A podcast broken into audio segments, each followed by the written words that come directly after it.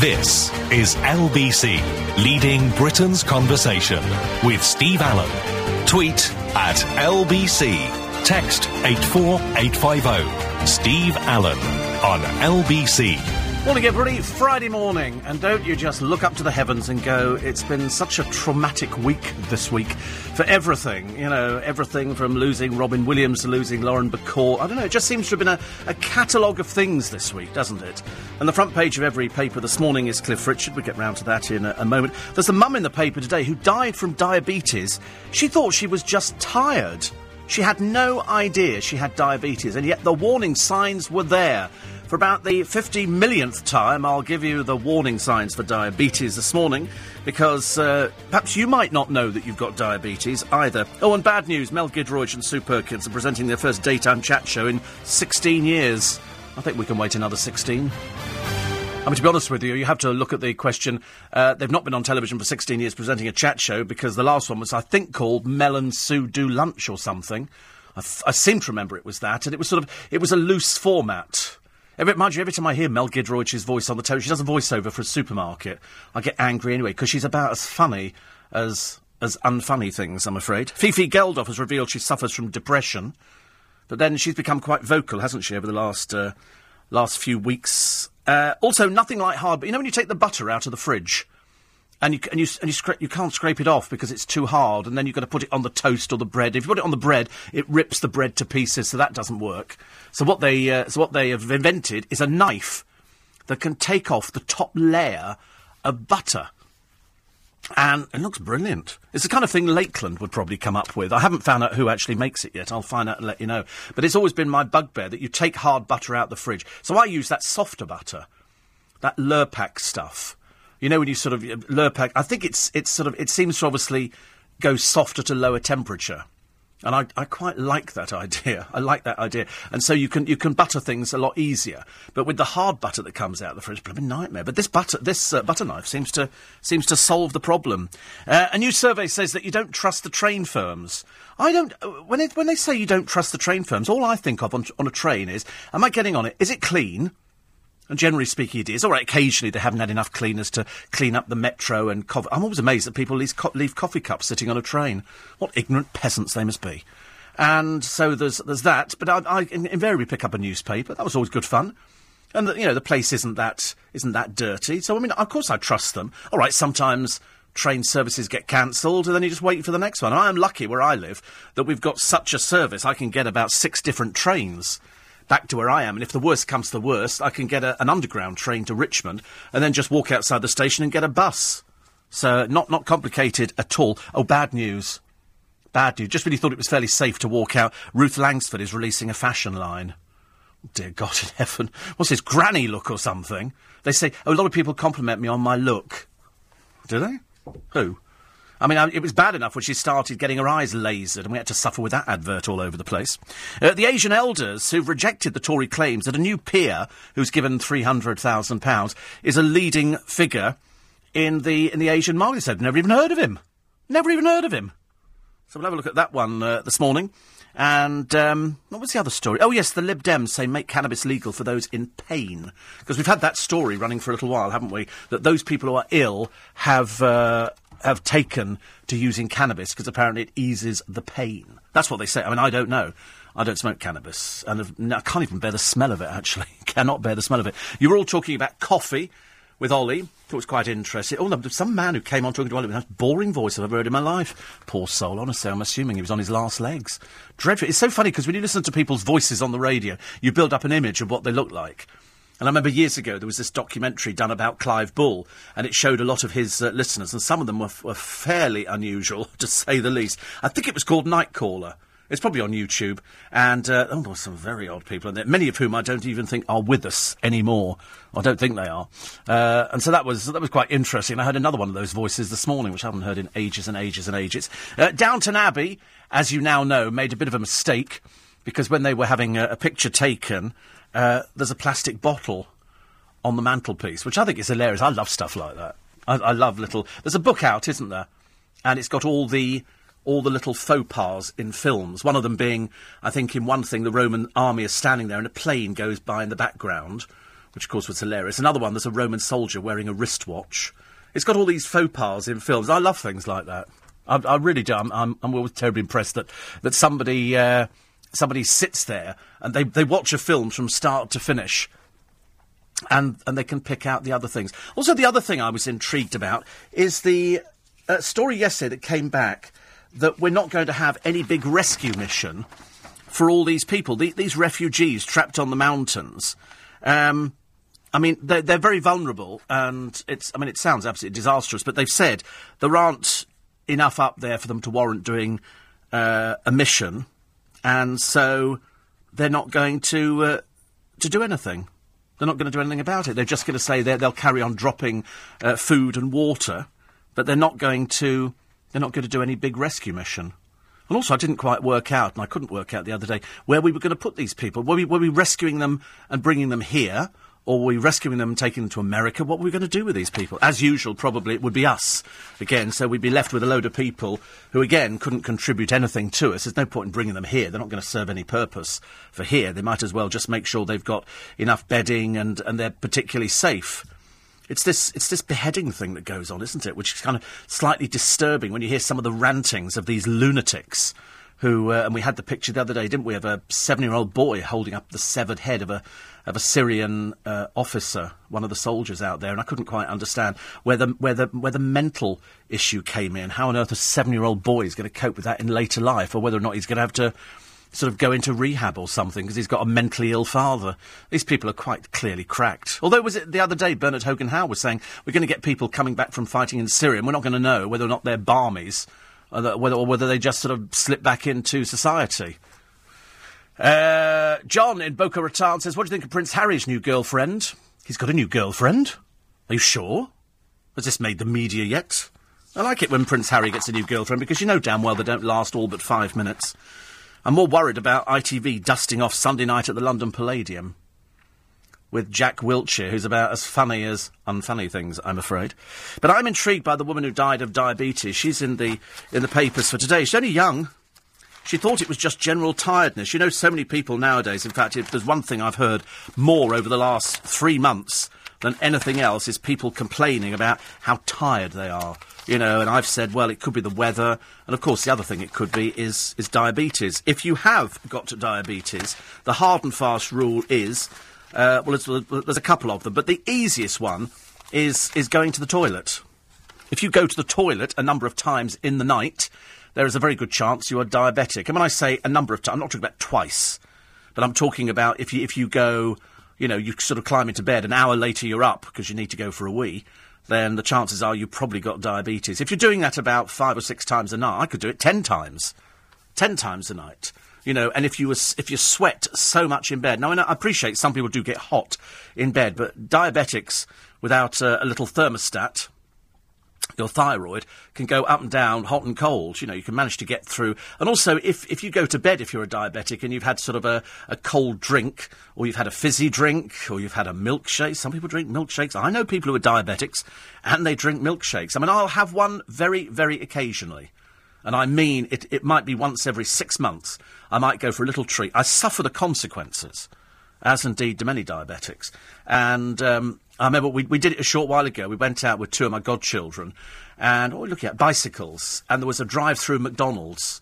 So we did go in there, and I did get a chocolate milkshake, and it was delicious, but I suffered for the next hour. Because A, you get this roof burn on the top of your mouth because it's so cold, and secondly, because it's so full of sugars, it just sends me completely round the twist. I've got no idea where I am half the time. Mind you, that's normal for me.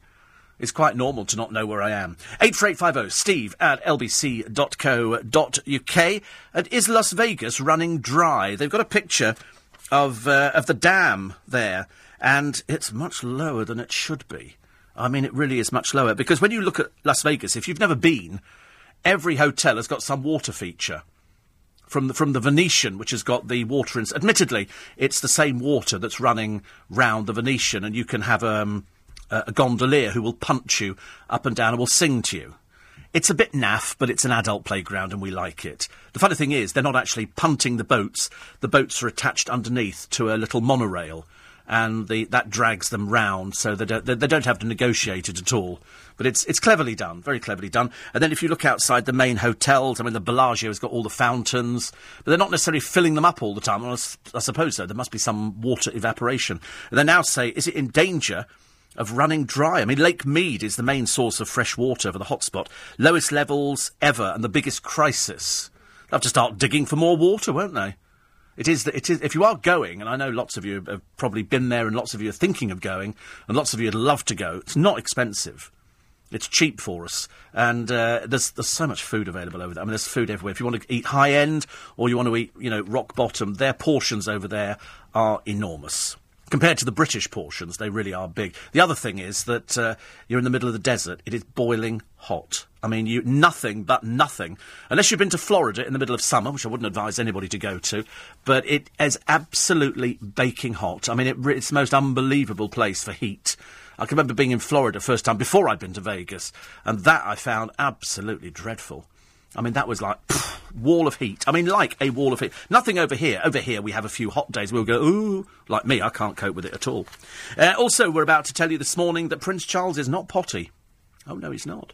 Prince Charles uh, has discovered, as he did some time ago, that plants talk to themselves, and so they. I know you smile. I know you smile or it's wind. And uh, but it, it's occasionally that Charles gets it right, and plants really can talk to each other. I went out yesterday to the. I, w- I went out to a local. Um, what do they call them? Where you get plants, a garden centre.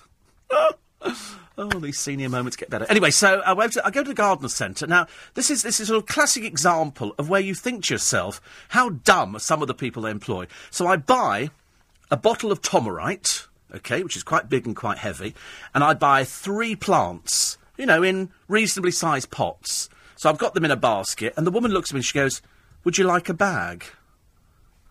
And so I look at, so I smile and I go, "How else?" and I laugh and I say, "Perhaps I could put them in my pockets." Well, that was it. I got the blank face from her from that moment on. And it's a case of, was she really that, that stupid? As to what? You've got three plants there, and, but no, what, I'll go out balancing, balancing them on my head, dear. You know, I just don't understand where these people are coming from. Of course I want a bag. Just put it, you shouldn't even have to ask. Just put it in a bag. You shouldn't ask the woman in front of me if she wanted a bag. But she asked me if I wanted a bag. It's just absolutely ridiculous. Absolutely ridiculous. It's, it's just, you sort of think to yourself, you know, I tell you what, when you're in a, it's like in a supermarket, you know, and you've got all this stuff going on, and you go, do you want a bag? You think, no, I'll just, I'll just push it onto the floor, shall I, love? God, there's some dumb people. There really are out there. And also, it's the fact they look bored. They never look happy. Whereas me, I could be really happy working on a till. Hello! I could really infuriate people. In fact, I'm pretty certain I could really infuriate people. Yes, we know all about Josie Cunningham. Yes, poor Josie, the woman blessed with no looks whatsoever, has come up with the latest little twist in an effort to get her desperately sad, sagging carcass into the papers. She's had a boob job. What does she want now? She wants her nose done. Well, you pay for it. You pay for it, pretty girl, because you're just so attractive. In fact, I think I could have lined you up with one of our listeners this morning, one of the ones who was talking to Ollie Mann with the most boring voice under the sun. It really was dreadfully dreary. I sort of imagined he was probably on medication.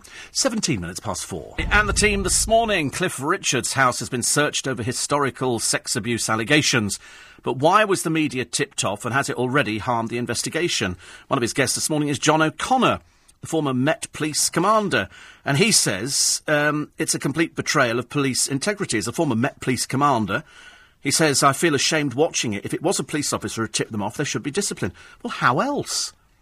I mean, to be honest with you, I mean, it must have been a copper who tipped off the newspapers because they don't sit outside there waiting to raid a place or do whatever they do, waiting for the for the press to turn up because the press wouldn't be be anywhere near it. But in fact, they all managed to get there as the police cars swept in. I mean, how that that was a tip off. Quite clearly, unless of course we've got psychic press nowadays, which I think is very unlikely. So it'll be very interesting to hear John O'Connor today. He says it's disgraceful the media were tipped off. Somebody obviously is on a backhander. He says whoever, and if it was a police officer who tipped them off, they should be disciplined. Because that's, that's breaking all the rules. That's, that's doing everything that is against police integrity. They're not supposed to do it, but we know that police officers tip off the press because we've seen it in the past. But is this somebody phoning up one of the... Because all the papers managed to get it. Must have been very busy, this person. Very busy. It's the front page of every single, every single paper. So John O'Connor will talk about that today. Charlene White, the news presenter, will be live in the studio. She loves listening to this programme. She told me last, last time. She's quite horrified about some of the things that we say on the show. But there again, you see, she comes from a generation where you don't say anything. You know, you don't. It'd, be so lovely, wouldn't it? they did a, a comedy sketch, I think, on Not the Nine O'Clock News years ago, where they had a newsreader and it was news for the elderly. And first they, they start off by going, Hello? Is the news? You know, being terribly patronising. Then one of the articles was, uh, and eggs have gone up in price. Shocking, isn't it? I don't know how we manage. I don't know how we make ends meet nowadays. They'll be putting the price of soup up next. Because that was it. You'd love to see a newsreader actually passing comment on the news stories of the day and making comment about, you know, Jonathan Ross going back to the radio. Andrew Sachs's wife is furious, as you can well imagine. You know, the BBC have put it back on there because the BBC, unfortunately, they're not responsible to anybody. They stick two fingers up to you, you little peasants. They don't care about you. Why should they care about you? That's why, you know, the dirty, filthy phone call that he made, they're putting him back on the radio again because he's potty mouth. I mean, I could tell you a story about Jonathan Ross that you would not believe. I mean, I really could tell you a few stories about Jonathan Ross that you wouldn't believe. Some of them make even me blush, I'm afraid. Uh, 84850. Well, that bottle of water is the most interesting thing that came out of the programme. Ah, well, there you go. Uh, obviously, Reese not very happy about that. It's funny, I love watching little mistakes. He says, and at least East Coast passengers, your train will either be late, cancelled, and dirty. Well, it's your own fault for going on East Coast. We don't have any East Coast trains. Do we coming into our London state? Well, would we have? Any, do we? They don't come into Waterloo. I've never seen any of those. We're all south, south. King's Cross, is it? Oh, they're welcome to it down there. It's a dirty place anyway. Who'd want to go to King's Cross? Eight four eight five zero. Steve at lbc.co.uk, and uh, another one here, which says, uh, "I'm enjoying listening to your wonderful show." I know. Uh, Robert Webb presents a show called Great Movie Mistakes. Uh, Phil says, "Will we be inundated with adverts for this new butter knife?" Well, I'm getting one. Don't you want? Don't you want a butter? Do you want this butter knife? I don't know why you wouldn't want it. Sounds brilliant. I love new inventions. We've not had new inventions for age. Oh my goodness me! What's that? This is um, Berkhamsted. Oh dear, we know a number of people who live in Berkhamsted, don't we? I think Adrian has moved to Berkhamsted. Well, they've, they've done a map of the area, but it looks like a giant willy. Have have you seen? Do you see the picture of the paper this morning? bless them, bless them over there. Bless them, bless them, bless them. Uh, and then the, the cock up on the lottery. Oh, sorry to move from one to the other. it's a bit strange, isn't it? Uh, furious players have brand- branded the National Lottery a con after an all time low jackpot and pitiful payouts. Because um, organisers Camelot have shoved up the price to two quids, okay, but they've, they've still got, you know, big big winnings over in the national health kind of thing. They're they're hundred thousand here, fifty. It's nothing really. It's pathetic. But anyway, uh, on Wednesday's draw, there was a 60% rise in £25 winners after six balls drawn were under 31. They're the most popular picks as players relate them to special dates. That meant that 219,000 people picked up £25, leaving a smaller overall prize pot. 16,000 punters with four numbers got just £15 each, compared to the average of £106 for the previous 10 draws. 15 quid! You'd have thrown it back in their face, wouldn't you? So three numbers paid £25, four numbers paid 15 well, it's a cock up, isn't it? Camelot defended the unusual prizes, saying significantly more people had to share the pot due to the balls. Yes, balls is what it is. A complete balls up, I'm afraid. They said it's, it's a lottery and dependent on the numbers drawn and how many people pick them. It's still a cock up, isn't it, Camelot? Whichever way you want to spin it. Three numbers 25 quid, four numbers 15. You know, it's just not good enough, is it? Uh, Robin Williams had lots of pets over the years. And uh, he had an adopted rescue dog, and they became best pals. They said it helped him fight depression. Don't be stupid, it didn't. He killed himself because of depression, so it didn't help him fight depression. And now we know that there was Parkinson's there as well. That's, you know, that was really the ultimate. I suppose it was that and the fact that there wasn't very much money around because he'd had a couple of expensive divorces, but that's nothing to do with us. You know, if somebody happens to marry somebody and then they take, I mean, it's like John Cleese. If he chooses to marry three times and they take him for as much as they can, it would be cheaper to pay for sex on an hourly basis than it would to get married to any of these people. Surely these Hollywood stars, that's why they all sign the prenups. They have to sign a prenup uh, because they, um, because they so I'm just reading a Press Complaints Commission ruling, uh, excuse me, which is in the Sun today. But they have to sign these prenups to protect their fortune. Because they all get married. I suppose, you know, people are very good. I mean, if you get married to an actress or an actor, they're very used to acting. And that means they go, I really love you, really love you. And once they're married and they've got their feet under the table, that's it. They're going to take you for as much as they can get. If you've got a fortune like John Cleese had a fortune, then somebody's going to take it. And they did, I think, twice. He had to go on tour, didn't he, to pay for the divorce. And it makes you wonder, what do you bother getting married for in the first place? What is the point of getting married? Make sure you do a will. I can't impress on people enough. I cannot impress on people enough about doing a will. I tell everybody, do a will. And the reason you do a will is to make it easier for those who come after you.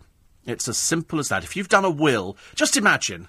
Let me, let me give you a hypothetical situation. So you're a boyfriend and girlfriend, and you've been together for, let's say, six years, seven years, something like that, and you live together, and you share everything, and you've, you know, you've got a, you've got a house, and that's lovely, and then one party dies, and there's no will. What do you think's going to happen? Just supposing the man survives and the woman dies, her family are her next of kin.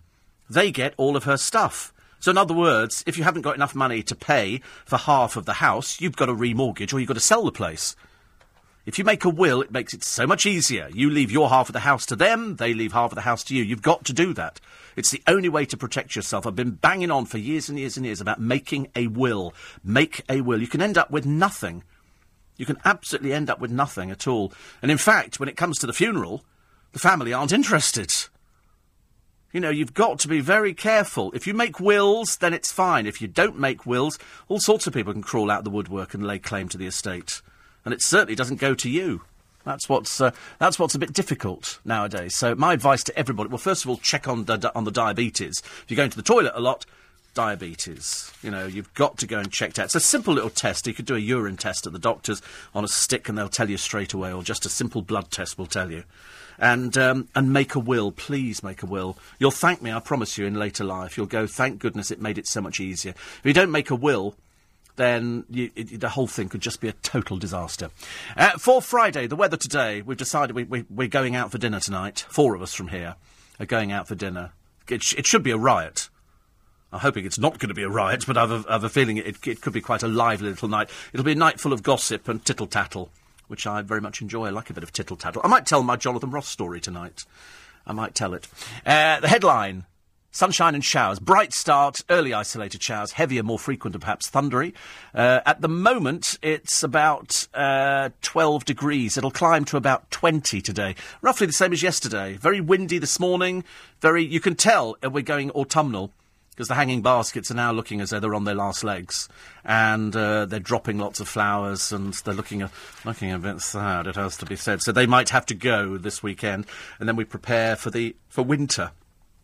The nurseries are full of winter flowering pansies already, and the advice is here we go another piece of fantastic advice from the Steve Allen Show on LBC here on Sunday morning as well between six and eight. Just when you thought you could escape, you can't because I do the paper review that ends all paper review on Sunday. We take no prisoners at all, but I've got a sneaking feeling what's going to be all over the Sunday papers. But the winter flowering pansies, they look lovely with all the flowers, don't they? Cut them off. Cut them off. When you put your winter flowering pansies in and you planted them all up, you cut the flowers off. Every time a bud appears, pull it off.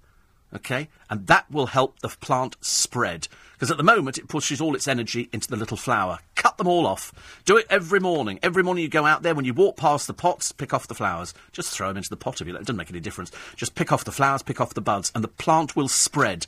Then, when you want them to flower, you let them go, and they will, they will, I promise you, repay three, four times the size they were originally when you bought them. So they look pretty with the flowers on, but the moment you get them home, you plant them, cut the flowers off. The little buds hiding under leaves. I could spend age, I could spend a happy half an hour doing that, cutting them all off, and then they spread, because the plant will then think, oh, we, we can spread out a little bit. So, in fact, in an average sized pot, you might only need two winter flowering pansies because they'll spread so nicely.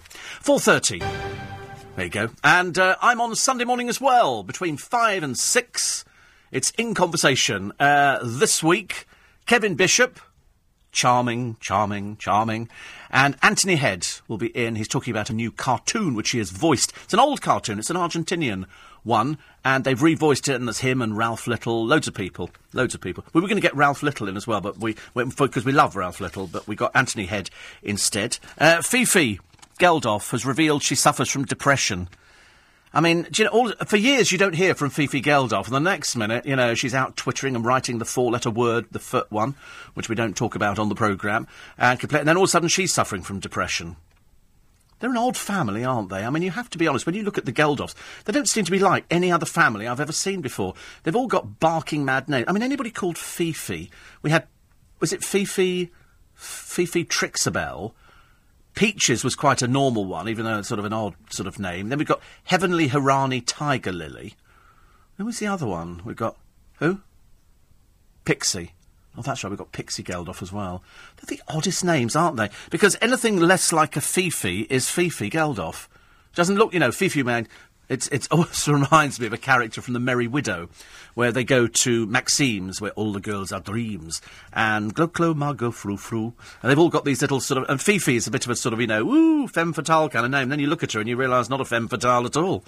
But anyway, she suffers from depression, and uh, she says, I've now, I want to speak out publicly about my own depression, which I've suffered for, for years. Just in a feeble attempt to bring some more awareness, she says, I wear a permanent mask so I won't be judged by feeling how I actually feel. So I think everybody in that family is suffering from depression, and, and, we don't know about it, and they're all going to come out one by one and tell us. I mean, perhaps that would explain Bob Geldof's dreary music.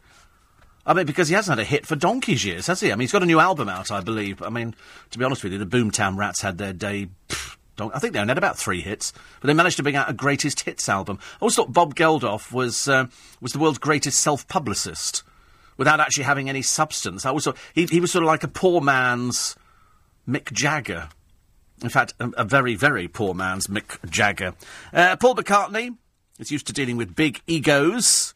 At the height of the Beatles' fame, John Lennon declared the band were more popular than Jesus. Remember that one? He, to, he said that. But now Paul has become friends with a man who calls himself Jesus. That's Kanye West. They become unlikely mates. The show is Paul McCartney is, is a living legend. You just wish he'd stop singing now. I mean, I know that's an awful thing to say, but it's like, you know, they get to a certain age, you think, oh, please, please don't sing anymore, please. You know, we want to hold the Beatles up there where they've been for years, and we love the music, and we love everything about them, and I love... Uh, the only thing I never liked was the films.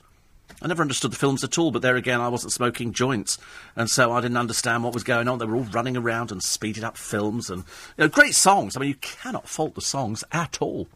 Eight four eight five zero Steve at lbc.co.uk. Gene, it's too rude to tell you. It, it's it's not, and it would be libel anyway. Uh, it's never slander on the radio. We have to explain this every every so often. We have to explain to somebody if it's on the radio and it's untrue, it's a libel. Okay. Uh, Gene says Fifi is what poodles were always called. Yes. Rebecca, winter panties, cut the heads off and pull them off, or doesn't it matter? Makes no difference. I just twist them off with my fingers; they come off quite easily. And everything. Look under the leaves because little they're all little blighters they are. They hide, and you pick them off, and they will spread, and they're fantastic. If somebody makes a will, how will they be able to thank you later if they're dead? Says Phil. Maybe they visit as a ghost. Are you telling me that you don't believe in ghosts? Are you telling me that you don't? People went down to was it Hever Castle and uh, they were hoping to find. I think Mary Queen of Scots was there at some point uh, before her execution, and they say her ghost still wanders about. Load of cobblers, of course it doesn't. It's ridiculous. She's dead and she's minus a head. They used to sew the heads back on again. Didn't you think that was a bit odd? I thought so. They sort of used to cut the heads off, and then they would then they would put them back together again. See, a pointless exercise taking them off in the first place. But that's how they did it, and uh, I believe that she and her ghost. It's like Hampton Court Palace. They're supposed to be because it's a good story, isn't it? Ghosts walk the corridors of Hampton Court Palace. No, they don't. Okay, simple. I might as well tell you that now. There's no point in you sitting there. And in fact, I think that some years ago, ghost hunters sat outside Hever Castle and they were sort of waiting to see her ghost as it flitted from one. I mean, it's just codswallop. It's just codswallop. But they like to believe it. It's like I can't watch Yvette Fielding's pro. I have to turn it off now. It's the biggest pile of rubbish on the television. I mean, she's as cracked as an old drain. She really is. Oh wait, oh, th- what happened there?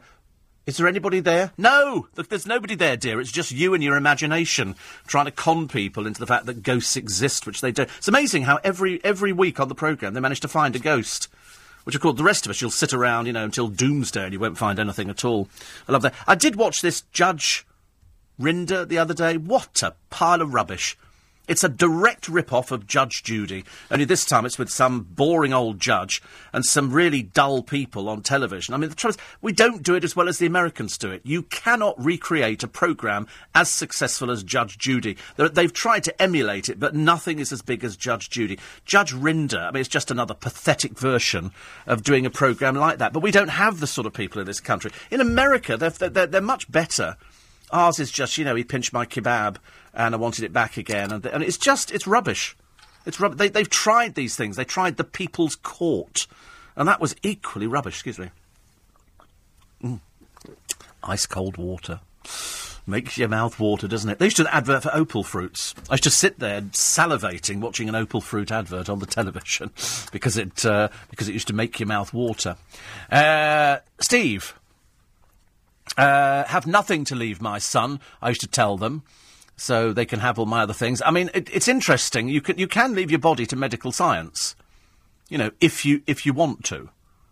To be honest with you, though, I mean, there are certain things you can will to people. You can will your heart, you can will your corneas, you can will, well, just about most parts. Most parts. And I know what I'm leaving to medical science. That'll keep them busy, I tell you. And um, and so you, you sort of leave it. That's nice, isn't it? But you'd be surprised. People say, oh, I haven't got any money to leave. But you'd be, if you own a property, You'd be surprised what your estate can add up to. It, it, it, doesn't matter, though. Just leave a will. Even if you put down, I leave all my worldly goods to Steve Allen on LBC. That, might happen one of these days. I'm, I'm hoping secretly that one of my relatives owns a diamond mine and they're going to phone me up and go, listen, you've been made an offer by De Beers. It's only 680 million. I'll, get, I'll take it. I'll take it. All right? I'll take it. Would you do that though? If, if, you had if you had a diamond mine, would you think I'll look to the future? And the trouble is, at my age, there isn't much future, is there really? I was I looked at myself in the mirror this morning, you know, as you, as you do every day when you're having a shave and having a wash and all the rest of it, and I thought to myself, how many more years have I got? Producer thinks two, and because um, he's, he's after he's after three, three at the three at best. I was talking to a friend of mine the other day, John and his father died some years ago when he was 16. He said, and his father went in and he had cancer in an advanced stage. And the doctors had said to him, You've got seven days. Imagine being told, I mean, you've, you've, really got to crack on if you've got seven days. There is a drug that they were talking about on the television which they give to people in the last stages of cancer because it can prolong their life by a few months, but they won't give it to people now because it's so expensive. They've said it's it's too expensive to hand out, so they don't. So having dangled the carrot with one hand, they've taken it away with the other. Because anything that prolongs people's life, I would think, would be good. But does it make any difference? You you get to keep somebody for a little bit longer. Depends what your beliefs are doesn't it? It depends what, what your beliefs are. If, if you believe in the fact that there is a heaven, if you believe in the fact that there is a God, why would you worry about a drug? Some people appear not to not to fear dying, but I have not been in that situation, so I've got no idea. I wonder how I would cope. I'd be telling you lot every morning about it. Can you imagine? I would absolutely be you'd be having to suffer with it with me. We'd be going through it together, as they say, going through it together. Uh, eight four eight five zero Steve at lbc.co.uk, and we shall uh, put everything in onto the programme. Uh, right, yet again, says Jenny, make a will. And bearing in mind, you can also do a living will, you know, where you film it. I mean, at the moment, we're, we're, we're hoping desperately that a friend of mine who died had left a will somewhere, somewhere, because he was very organised. He was very, he was very methodical. He did everything, and the fact that he didn't leave a will, you know, kind of puzzles people. I'm hoping that one turns up. Absolutely. But of course, you know, if you're involved in an accident, that's the problem. You imagine if you're involved in an accident and and both people die, it's the older one that they deem dies first because the younger one they say will actually survive. It just it just makes it easier for everybody concerned for you to make a will. Uh, here we go. Boob op scrounger and former prostitute Josie Cunningham, although God knows who'd ever pay for that, is trying to get the public to pay for a nose job. She says people tease her about her hooter. No, it's the fact you're just ugly completely. And uh, so she's got a, she's launched a website called Fund My Nose. And it's three thousand pounds. You get a lot of abuse from the public about my nose. They, no, it's not your nose, darling. They just don't like you. You're just a thoroughly despicable person. And um, she says here she wants a nose that make her look like a cross between Michelle Keegan and Jennifer Aniston. Darling, if you live to be twelve, mentally, you'll never be looking anything like that. And uh, this, I mean, she's a she, she got her boob job done on the NHS, and then she got taxpayers' cabs because she couldn't use public transport. To be honest with you, if I saw it on the street, I'd be looking around for the nearest shop to buy rotten eggs, and I'd be throwing them at her. I really would. You think the public hates you? Of course they do, because you're a, an attention seeker with no discernible talent at all. You're just a horrible, horrible person. Absolutely horrible. You know, somebody who comes out and says, oh, well, I bought my child to get on the television is either incredibly thick, dumb, stupid, or a combination of all three. And I suspect you're probably a combination of all three. Um, what else do we have in the paper today? Oh, there's a load of people who went out um, uh, to a circus tent and uh, the, the thing collapsed. It was Happy's Circus in the New Forest. And um, because of the, the wind, I mean, it was exceptional circumstances, and that's always the big problem for people who have uh, circus tents is the wind. You've you know they, they, they hold them down. They're they're fairly good, but this particular one, uh, seven holidaymakers were injured when the roof caved in during heavy winds because they put up the main poles and then they pull the tent up I know because I'm a big fan of circus. And then they attach all the sides that go all the way round it, and then they put the doors in and everything else, and then the seating goes in there. And then they put sawdust on the floor. And that's nice. I found a fantastic house for you. I'll tell you about it in a moment, but it's, it's what, I mean, it's the sort of house I would probably want. There's been a few of these that have come up for sale, but this one's about the cheapest that I found for you. So if you're prepared to club together, we can go for it. I can't remember how many bedrooms it's got, but I should imagine, you know, it, it could probably sleep about 60 people. So you're looking at something fairly substantial. The good news is you've got no neighbours, and there's no chance of anybody getting to you either, so it's as safe as houses. Where is it, and how much does it cost? I'll tell you after this. Steve Allen on LBC. Morning, everybody. According to uh, to Trevor and Luton, re your butter problem. I don't a butter problem. I don't want to build this up into something that it's not. He says, forget the gadget knife. This is the, the knife, incident, if you just joined us, that is designed to take butter off the hard. When you take it out the fridge and it's rock hard, you can't, you know, when you do it with a normal knife, it's ridiculous. This one's got holes in it. And so as you slide it across the top of the butter, it comes up with little slivers of it and it works beautifully. Well, I say it works, it looks as though it works beautifully in the paper. They say if you've got hard block butter, cut thin pieces prior to use and leave for about one to two minutes and it spreads easily. You know, this one you can use it straight away though. Obviously, little curly things work quite well. So I'm going with my one, I'm afraid, Trevor. I'm not trusting anybody from Luton this morning, I've decided. So here is this lovely. Actually, no, I'm going to save the house just for one minute. Because it's ever such a sad story in the paper. Because I flipped over the paper while we were taking a short break there, and it's a story of uh, Pete Gebrewers. Pete Gebrewers is a married man. He's 42, and um, he was heartbroken when it was revealed that his son Joshua, who's seven, has a rare condition that means he has a very high risk of a stroke.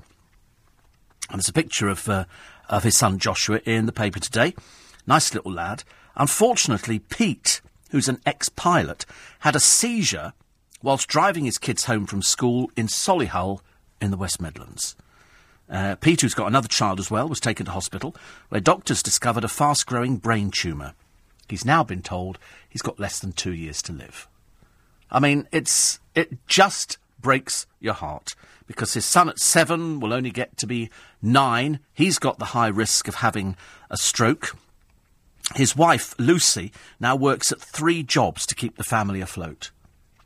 You know, I don't know how anybody survives things like this at all. I don't know how people get through things. They must have tremendous fortitude and tremendous courage. Uh, Pete says she's incredible. She keeps all of our spirits high. We just want to make the most of the time we have left as a family.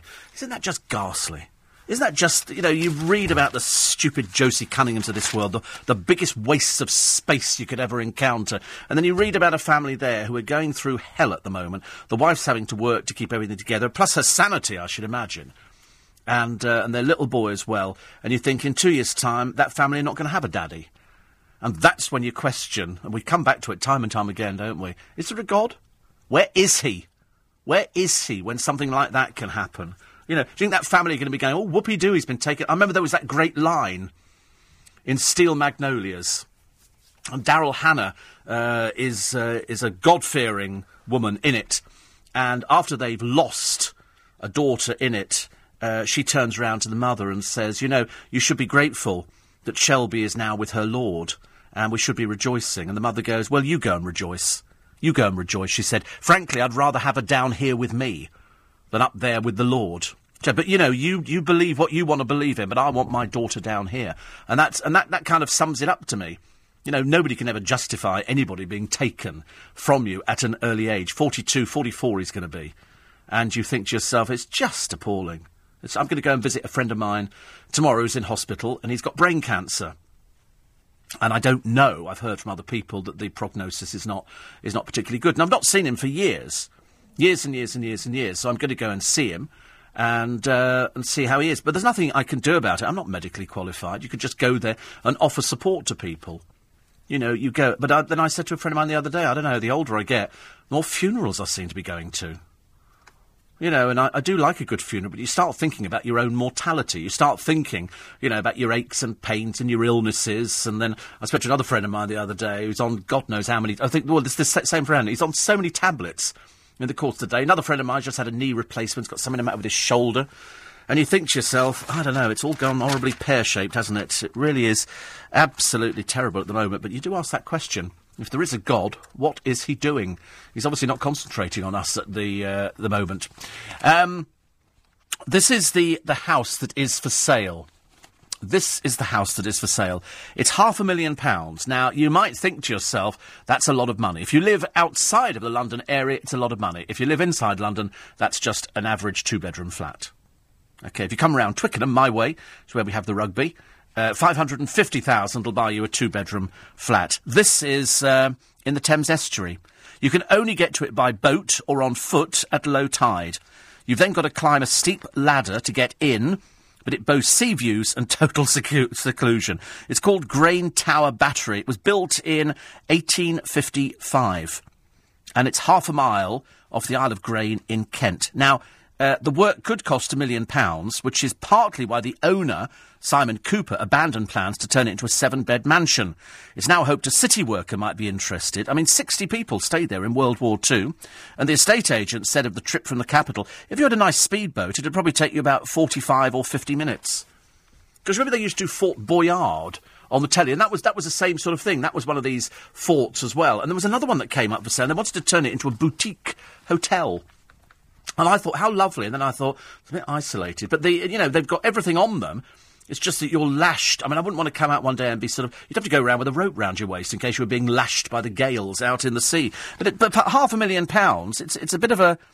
Bit of a mishmash. You'll have to, and it looks like it's a wooden structure, part of it, which I suppose it would be from 1855. I'd be slightly perturbed about a wooden structure, but interesting. Nevertheless, if you're thinking of a place to get away from it all and you've got a spare million pounds to do it up, because then, bearing in mind, everything you take out there, you've got to take out by boat. So 45, 50 minutes, you've got everything. Your furniture's got to go out by boat. You imagine? Imagine phoning up Argos and they say, and the delivery is to where? And you go, it's this, it's a fort. Grain Tower Battery. And they go, okay. The driver's got it on sat nav. He can't quite get to it. Why? It's in the middle of the blooming water, isn't it? It's in the Thames estuary. How are we going to get out there? Well, it's not my problem. You said it was free delivery. I'm with Amazon Prime. 84850 steve at lbc.co.uk. Uh, another one here. That's uh, David in Barnet. Yeah, I, I, can't talk about that. I can't talk about that. Uh, mainly because I don't want to talk about it because I think we have to wait and see what, what happens. Okay, there are stories on the on the front pages of all the papers. Nick Ferrari is going to ask that question this morning. How come the media were told before Cliff Richard was told? He didn't know about it until he was told by the media. So, of course, they then have to, to prepare a statement. So that, that's why. And they will talk about that this morning with Nick Ferrari. Uh, also, the um, the A levels, they manage to find all the attractive people, don't they, to jump up and down. They go, Can you all jump together? And then we'll go, Yeah, fantastic. And uh, some people did very, very well, and some people didn't do very, very well. So, bringing back Sunday night at the London Palladium with Rob Brydon and Jack Whitehall. Jack Whitehall, who is so unfunny. Last series, I can't remember whether it rated or not.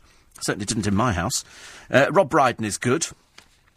And uh, it's the latest vintage format to come back, bit like Celebrity Squares and uh, Catchphrase. It was a huge hit. It used to pull in 20 million viewers. Bruce Forsyth, Bob Monkhouse, Jimmy Tarbuck, and Des O'Connor among the uh, hosts. Big name guests included Judy Garland, the Rolling Stones. Uh, it was it was great. It was great. The six part series will again be based at the famous London Palladium. Well, have to be if it's called Sunday Night at the London Palladium. Where else are they going to have it? Other hosts include Jimmy Carr and Bradley Walsh, music from Neil Diamond, Art Garfunkel, Bryan Adams, Maroon 5, The Script, Little Minx, Mix, Nicole Scherzinger. Comedy will come from Alan Davies, Sarah Millican, and Milton Jones. Wow. And a glimpse of the new musical Made in Dagenham, starring the actress Gemma Arterton, has also been lined up. It's not even on anymore, is it? It's an odd one. But uh, it'll be interesting, interesting. Oh, and here's a picture of little old um, Sam Faiers going off to launch her perfume somewhere in her Ann Summers lingerie range. It's so going to come crashing down shortly, that, isn't it? You just know that all of these people, you know, 23 years old, and it's just going to be an absolute disaster. And Big Brother, I wasn't even aware it was still going on. I think the only people watching it now are a few pigeons who look in through the, the window occasionally and go, is this worth watching? No, it isn't. Teresa says, I got four numbers on Wednesday, two away from a nice win, as you said. Picked up £15. Fifteen pounds. It's pathetic. It's hardly worth bothering, actually, is it, really? uh, 84850 steve at lbc.co.uk. Um, Bob Geldof has no claim to anything. He took all the real, he took all the glory, but the real work was done by Midge Ure. Yes, I mean, I'm, I'm well aware of what Midge Ure did when it came to Live Aid. I've spoken to Midge about that in the past. And uh, it was Bob, though, who got the coverage, didn't he? on the television. He swore, "Send us your ing money," and uh, and that was it. And of course, you know, it was fantastic at the time. It raised a oh, a huge amount of money. You know, people went to the concert. The concert was fantastically successful. It was all it was all absolutely brilliant. The problem was didn't solve the problem. Years later, problem still there. Why? Corruption corruption. And, you know, wherever you send money abroad, there's people willing to take it. There are people willing to, uh, to thieve and to pretend that it's going to this and pretend it's going to that, and it doesn't. It absolutely doesn't. Um, what else we got here? Oh, uh, Robin Williams in all the papers today because it's been revealed that he was uh, having a secret battle with Parkinson, which makes it even worse, doesn't it? It makes it even worse that the poor man was fighting his own demons and uh, on top of that, he was fighting the fact that one of his programmes had just been canned, didn't uh, didn't make it onto television. And if you're a committed person, which he is, then you would expect really that they would run with it. I think he's got four things in the pipeline. There was going to be a Mrs. Doubtfire too. How they were going to do that? The kids must be fairly ancient by now. And here's Nicky Rigby, exhausted and losing weight, uh, which she put down to giving birth five months earlier. Tragically, no idea it's a sign of undiagnosed diabetes, which cost her her life at the age of 26. She was found unconscious at home by her fiance.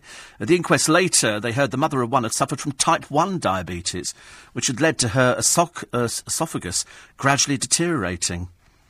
I mean, it's, you know, apparently her fiance said, fiance said when he took her to the doctors, she was simply prescribed iron tablets.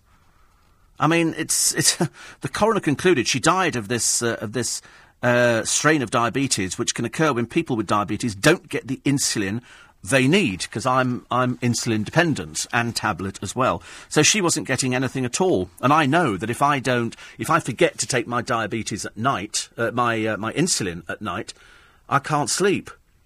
You know, you, sometimes you forget, and you you wake up and you think, oh, I just feel awful. And in fact, there's, there's been a couple of occasions where I've thought, oh my godfathers, I feel like I'm on my last legs. But then you go and have your insulin, and you, you know, after about five, ten minutes, you feel a little bit better about life. But uh, tragically, she didn't go, and the doctor didn't um, didn't notice it either. So they just gave her iron tablets. Fat lot of blooming use that was. Pillar of the Sikh community. We've never even heard of him. Just one of the stories we'll be dealing with in the next part of Steve Allen's early breakfast. Here till 6.30 this morning when Lisa Aziz comes along with the morning news. Uh, the allegations against Cliff Richard making the front pages of all the papers. Uh, the wife of Andrew Sachs condemns the BBC for bringing Jonathan Ross back to the radio. The Asian elders who say pillar of the Sikh community. We've never heard of this bloke. Who is he? Uh, the Lib Dems who say make cannabis legal for those in pain. Uh, Fifi Geldof, as I say, has uh, revealed she suffers from depression, and a new survey says you don't trust the train firms. There's certain things about them that you don't like. And Sainsbury's, bin that orange thing, go black. That's what they say in Frinton. But they don't like anything in Frinton, do they? It's LBC. I'm Steve Allen. It's next. This is LBC, leading Britain's conversation with Steve Allen. Tweet at LBC. Text 84850. Steve Allen on LBC. Morning, everybody. Nice to be company. It's Friday morning. It's LBC. It's Steve Allen's early breakfast. The Tory party donor who was made a peer because he's a leading figure among the Sikhs. And the Sikh community have said, we've never even heard of him. Who is he? He turns out to be a jewellery tycoon, dubbed the King of Bling. Well, I've never even heard of him either. And he was elevated to the House of Lords by David Cameron, but he did give the Conservatives £310,000. Uh, Tory chiefs have dismissed cries of cash for peerages by saying he's a pillar of the Sikh community, and the Sikh community have gone rubbish. Never even heard of him. And uh, we had another one, didn't we? There was another Sikh as well who turned up on a boat with Prince Philip, and people saying, "Who is he?" And they went, "No idea." All of that and more between now and six thirty and the uh, and the weather as uh, as well. All these celebrity diets make me sick. Why does it have to be so complicated? I've cut down my meal sizes and used my cheap cross trainer, and I've lost over a stone in four weeks. You're supposed to lose, um, is it two pounds a week? I think two pounds a week is what you're supposed to lose on a diet. Any more than that, and that's called crash dieting, and that's not very good for you. And diets don't work. Okay, I've never heard of anybody who's actually taken weight off least of all these naff celebrities, and then uh, and they've kept it off. They haven't. Look at Natalie Cassidy, you know, piled it all back on again. Uh, the Argos free free delivery, Steve, very funny. Yes, I quite like the idea of sort of ordering from Argos and it's being delivered to a fort off sea. And you begin to wonder how they're going to get it there. Do you remember that poor man the other day had a delivery from Hermes or something, and the bloke threw the parcel up on his roof and said, "It's on your roof." Sorry. And so he made a big thing. Well, he didn't make such a big thing about it, but he put it on Twitter, I think, and the company contacted him and made the driver go back round there again. I thought that, well, that was quite a good idea. Quite a good idea. Uh, the five day Gaza truce appears to be holding. Please God, it holds on for a little bit longer. And the wife of Andrew Sachs has condemned the BBC for bringing Jonathan Ross back to the, uh, the radio for the first time since the Sachsgate scandal. Melody Sachs, it was a slap in the face to give the disgraced presenter a job on the same station in which he insulted her husband six years ago. Uh, he's been hired to cover an afternoon music and chat, chat show. He will be paid an estimated £4,000 to host four three hour programmes four pro. So he's getting about a thousand pounds a programme. And uh, Mrs. Sachs, who's seventy nine, says it's highly inappropriate. and I think it's disgusting. This was after with uh, with Russell Brand. He left a series of obscene messages. I mean, it was just you know neither funny nor interesting, and uh, it took Jonathan Ross off the radio and he was suspended for 12 weeks. Uh, the BBC was fined 150,000 by Ofcom. Uh, he said he feels immense regret. The Sachs family have said, we're not interested in your regret, thank you very much indeed. I mean, what I find even worse is that Mrs Sachs has had to come out and say this. She's 79. She's 79. She said it caused her so much distress. And she says, I'm surprised the BBC have welcomed him back. It's like a slap in the face for us, especially after Andrew spent so much of his working life with the BBC writing, acting, and directing. It's very sad and thoughtless and disrespectful. And she's not wrong. She's 79. She shouldn't have to come out and say these things. A BBC spokesman said Jonathan is an experienced and talented broadcaster who is returning for this one off stint of holiday cover. There are no plans to bring him back permanently. Well, why have they brought him back at all? I mean, that's what I don't understand. The BBC spokesman said Jonathan um, was never fired from the BBC and said he chose to leave after the corporation decided not to renew his contract. That's called, that's called dropping him, isn't it? Well, he wasn't fired, but they didn't renew the contract, so he chose to leave. Well, there wasn't any work there. So now they brought it. Perhaps they think this is that. Perhaps they thought that Andrew Sachs had died or something. Perhaps they thought that was okay to, to sort of leave him and his wife sitting there because after this obscenity. I mean, it's you know Andrew Sachs. You know, you sh- they, these people shouldn't have to put up with this kind of thing. Absolutely not. I mean, he said he feels immense regret. He claimed um, the, the Sachs family have just said he used this to further his career. Mrs. Sachs said, "I'm very surprised that he's been welcomed back," and, and they probably feel quite slighted. I should imagine. Really is. Uh, pansies are an edible flower. No, no, not these ones. No, not winter flowering pansies. Absolutely. Don't, don't ever touch anything like that. Goodness sake. They're sprayed with all sorts of things nowadays. So, uh, no, they're not. They, no, they're not pretty in salads. No, you're thinking of something else. They put other things in, in salads. It's not pansies, is it? I don't think. Uh, 84850, Steve at LBC, Jason from Ashford. Somebody else who got four numbers on Wednesday. Why is everybody winning the lottery and I'm not winning it? Why is that not happening? I want to, uh, I want to win the lottery, please. oh dear. And then uh, revealed the UK pilots after we found one the other day whose arm fell off as he was piloting, as opposed to giving over the plane to his co-pilot, who must have been really welcoming the opportunity to fly the blooming thing. Uh, he said, "No, it's all right. I'll, I'll bring it down with one arm." So he did. And then I, I did ask the question at the time, little realising there was actually an answer to be had, on how many other UK pilots were flying around with, uh, with false limbs. Four, apparently. There are four UK pilots with false arms flying airlines. And I watched a thing, oh, you might have to help me out in this, because I can't remember this woman's name, but I was watching The Housewives of. Are they New York City? Anyway, there's the one, is it. It's not Rowena, is it, who's got the bug eyes? Who's the woman with the bug eyes in this American program? Anyway, she's got oh, I can't remember her name now, and it's it's either the Housewives of New York City or the Housewives of something. Um, it's not Orange County. I'm pretty certain. Is it Jersey or is it New? I don't know. I can't remember which one it is. But whichever one it is, she's got these these bug eyes. She looks a bit peculiar. She's not a very nice person. She really isn't. The Real Housewives. Let's see who they are. Cindy, Carol, Kelly. Luann's a bit strange. Bethenny, Alex McCall, Ramona. Can you put me up a picture of Ramona? Find, find Ram- I think it's Ramona. I'm pretty certain it's Ramona Singer, isn't it, or something like that. And uh, she's uh, she's really. If you get a bigger picture of her, that's her. She's mad as a brush. She's mad. I mean, she is so vile. The other day, she showed the most amazing and staggering piece of ignorance that I'd ever seen on a television programme in my life, and I've seen some rubbish. This Ramona woman is on there. One of the women who they brought into the programme has a prosthetic leg. Okay? But it's made out of silicon. You know, gone are the days when they didn't look so good. This woman can dance. She can do everything. It's got painted toenails. It's got veins painted. It's, I mean, it looks stunning.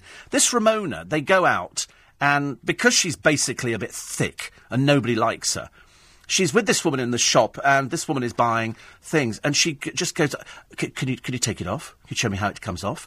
And she's touching it, and because she's she's not all there in the brain department, it's it's a case of she keeps. And she said, "Can I touch it? Can I touch it?" And so so she sort of touches it, she, and you've got two of them, and she's almost like some.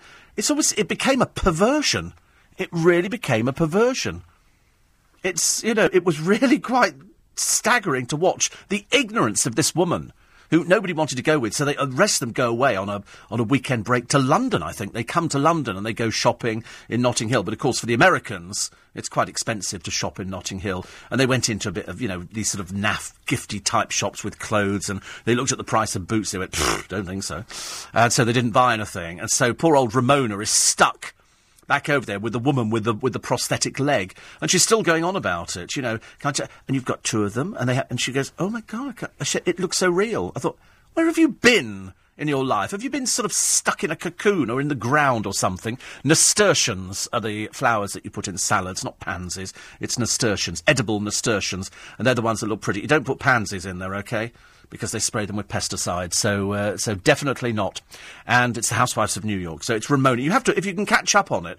They have all these ghastly. She's the worst one. Her and the one in Orange County. There's quite a number in Orange County who are vile. I mean, they really are horrible. They're, so, they're horrible children, horrible everything. They're, they're, they're, what I call the trailer trash of America. And there's so much over there. There's so many of these programs, but I find them terribly addictive. I can't, I can't get enough of them. I'm still slightly worried about four UK pilots with false arms of flying airliners. I'm led to believe that these things can take off and land by themselves, but um, it's a bit strange. There's a leading uh, British Muslim, Muslim, in the paper today, Dr. Taj Hargey, who's director of the Muslim Education Centre of Oxford and Imam of the Oxford Islamic Congregation. And he wants to know why British Muslims are not condemning the maniacs killing in the name of Islam. Well, it's a very sensible piece that he's written. And he's, he said what we're unfortunately witnessing again today mainstream Muslims in Britain yet to come out against the toxic forces of militant jihadism. Are they frightened? Perhaps they're too frightened. It's like people coming out saying, they had a thing the other day. What was it? Oh, that's right. It was a police chase. And it was somebody who'd stolen a caravan. Well, I dread to even mention what sort of community would want to steal a caravan, ladies and gentlemen, but over 30,000 caravans a year are stolen. And it's generally by uh, people passing by. They see the caravan on a drive and they come back, hook it up, and they drive off with it. And uh, as I say, what they do with them, I can only hazard a guess. Only hazard a guess. And they had somebody who was who'd, who'd stolen one and um, and they, they had to put the stingers out, which they throw across the road. Sometimes people can avoid them, sometimes they can't. In this case, he came to a halt and off he went to prison for 21 months. That'll be my big fat gypsy wedding. And they seem to have finished that programme, don't they, now? We don't seem to have had any... I think because people realise what a bunch of rubbish it was. Not so good at all. Not so good. Um, this is the, the knife in the paper today.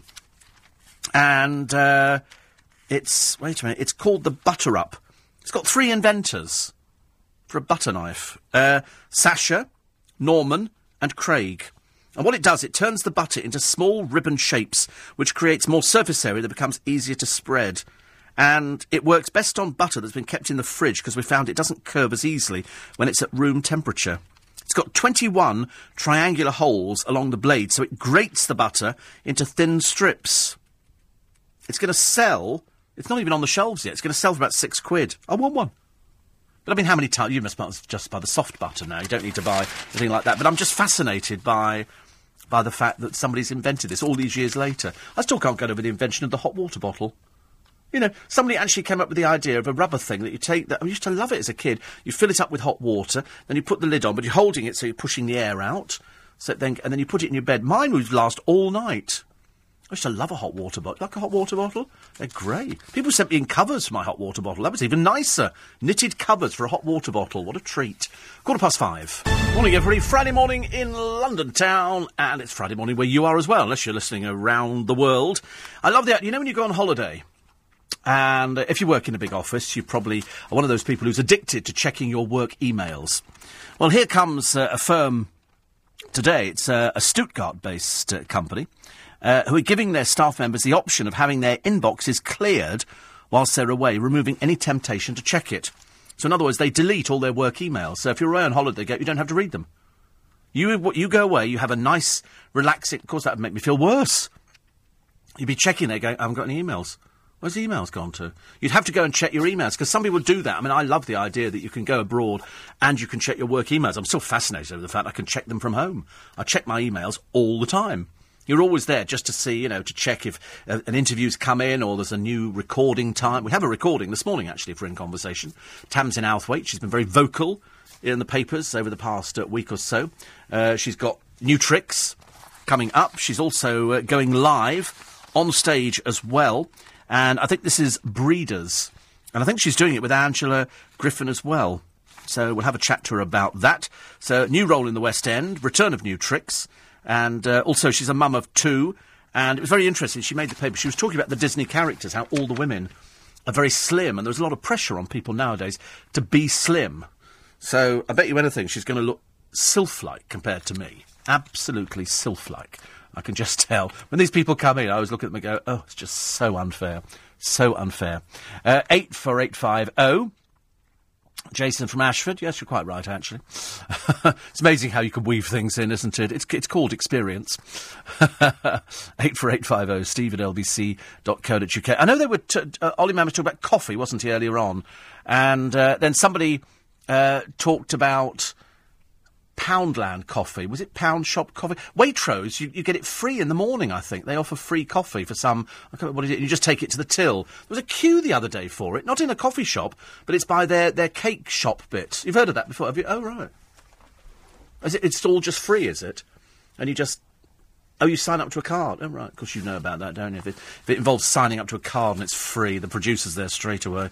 I'm not saying he's tight, but to put it this way, he walks down this corridor. You can hear the squeaking miles away. It's terrible. I like the idea because I'm a, I'm a, I, I go for elitist things. And here is people calling the Orange or T-Mobile helplines. If you pay 50p, you can jump to the front of the queue. and they're all jumping on the bandwagon and say this is absolutely disgraceful and they say it could create a two-tier system that discriminates against the less wealthy. Well, it's tough, isn't it? I think if you can afford to run a phone, it's your own problem. You know, 50p is nothing at all. And so callers who ring in with a complaint will be asked if they want to pay 50p to be fast-tracked, and that will help pay for investment in the stores and call centres. But Rob Kerr of uh, uSwitch.com said that non-priority users could be left hanging on for longer than usual. Well, make them pay 50p then. You can do it in Disney. You go to Disney, you get you pay a bit extra, you can be fast tracked. Why would you want to queue with everybody else? If you can afford to go to Disney, if you can afford to run a phone nowadays, where the average bill has got to be about 30 quid a month, isn't it? Average 30 to 40 pound? Well, then it's, it's 50p. Well worth it. If you, if you can't afford the 50p, you shouldn't be having a phone in the first place. You really shouldn't. Uh, other stories? Oh, they were talking about the rain. Ten days rain in two hours, and they've got uh, the rain at a show jumping event at Horse Guards Parade in London the other day. And uh, this, I mean, the lifeboat crew from Redcar near Middlesbrough rescued two cars which were swamped by fierce waves. You don't expect them to have to go out, do you? And actually start uh, start rescuing cars.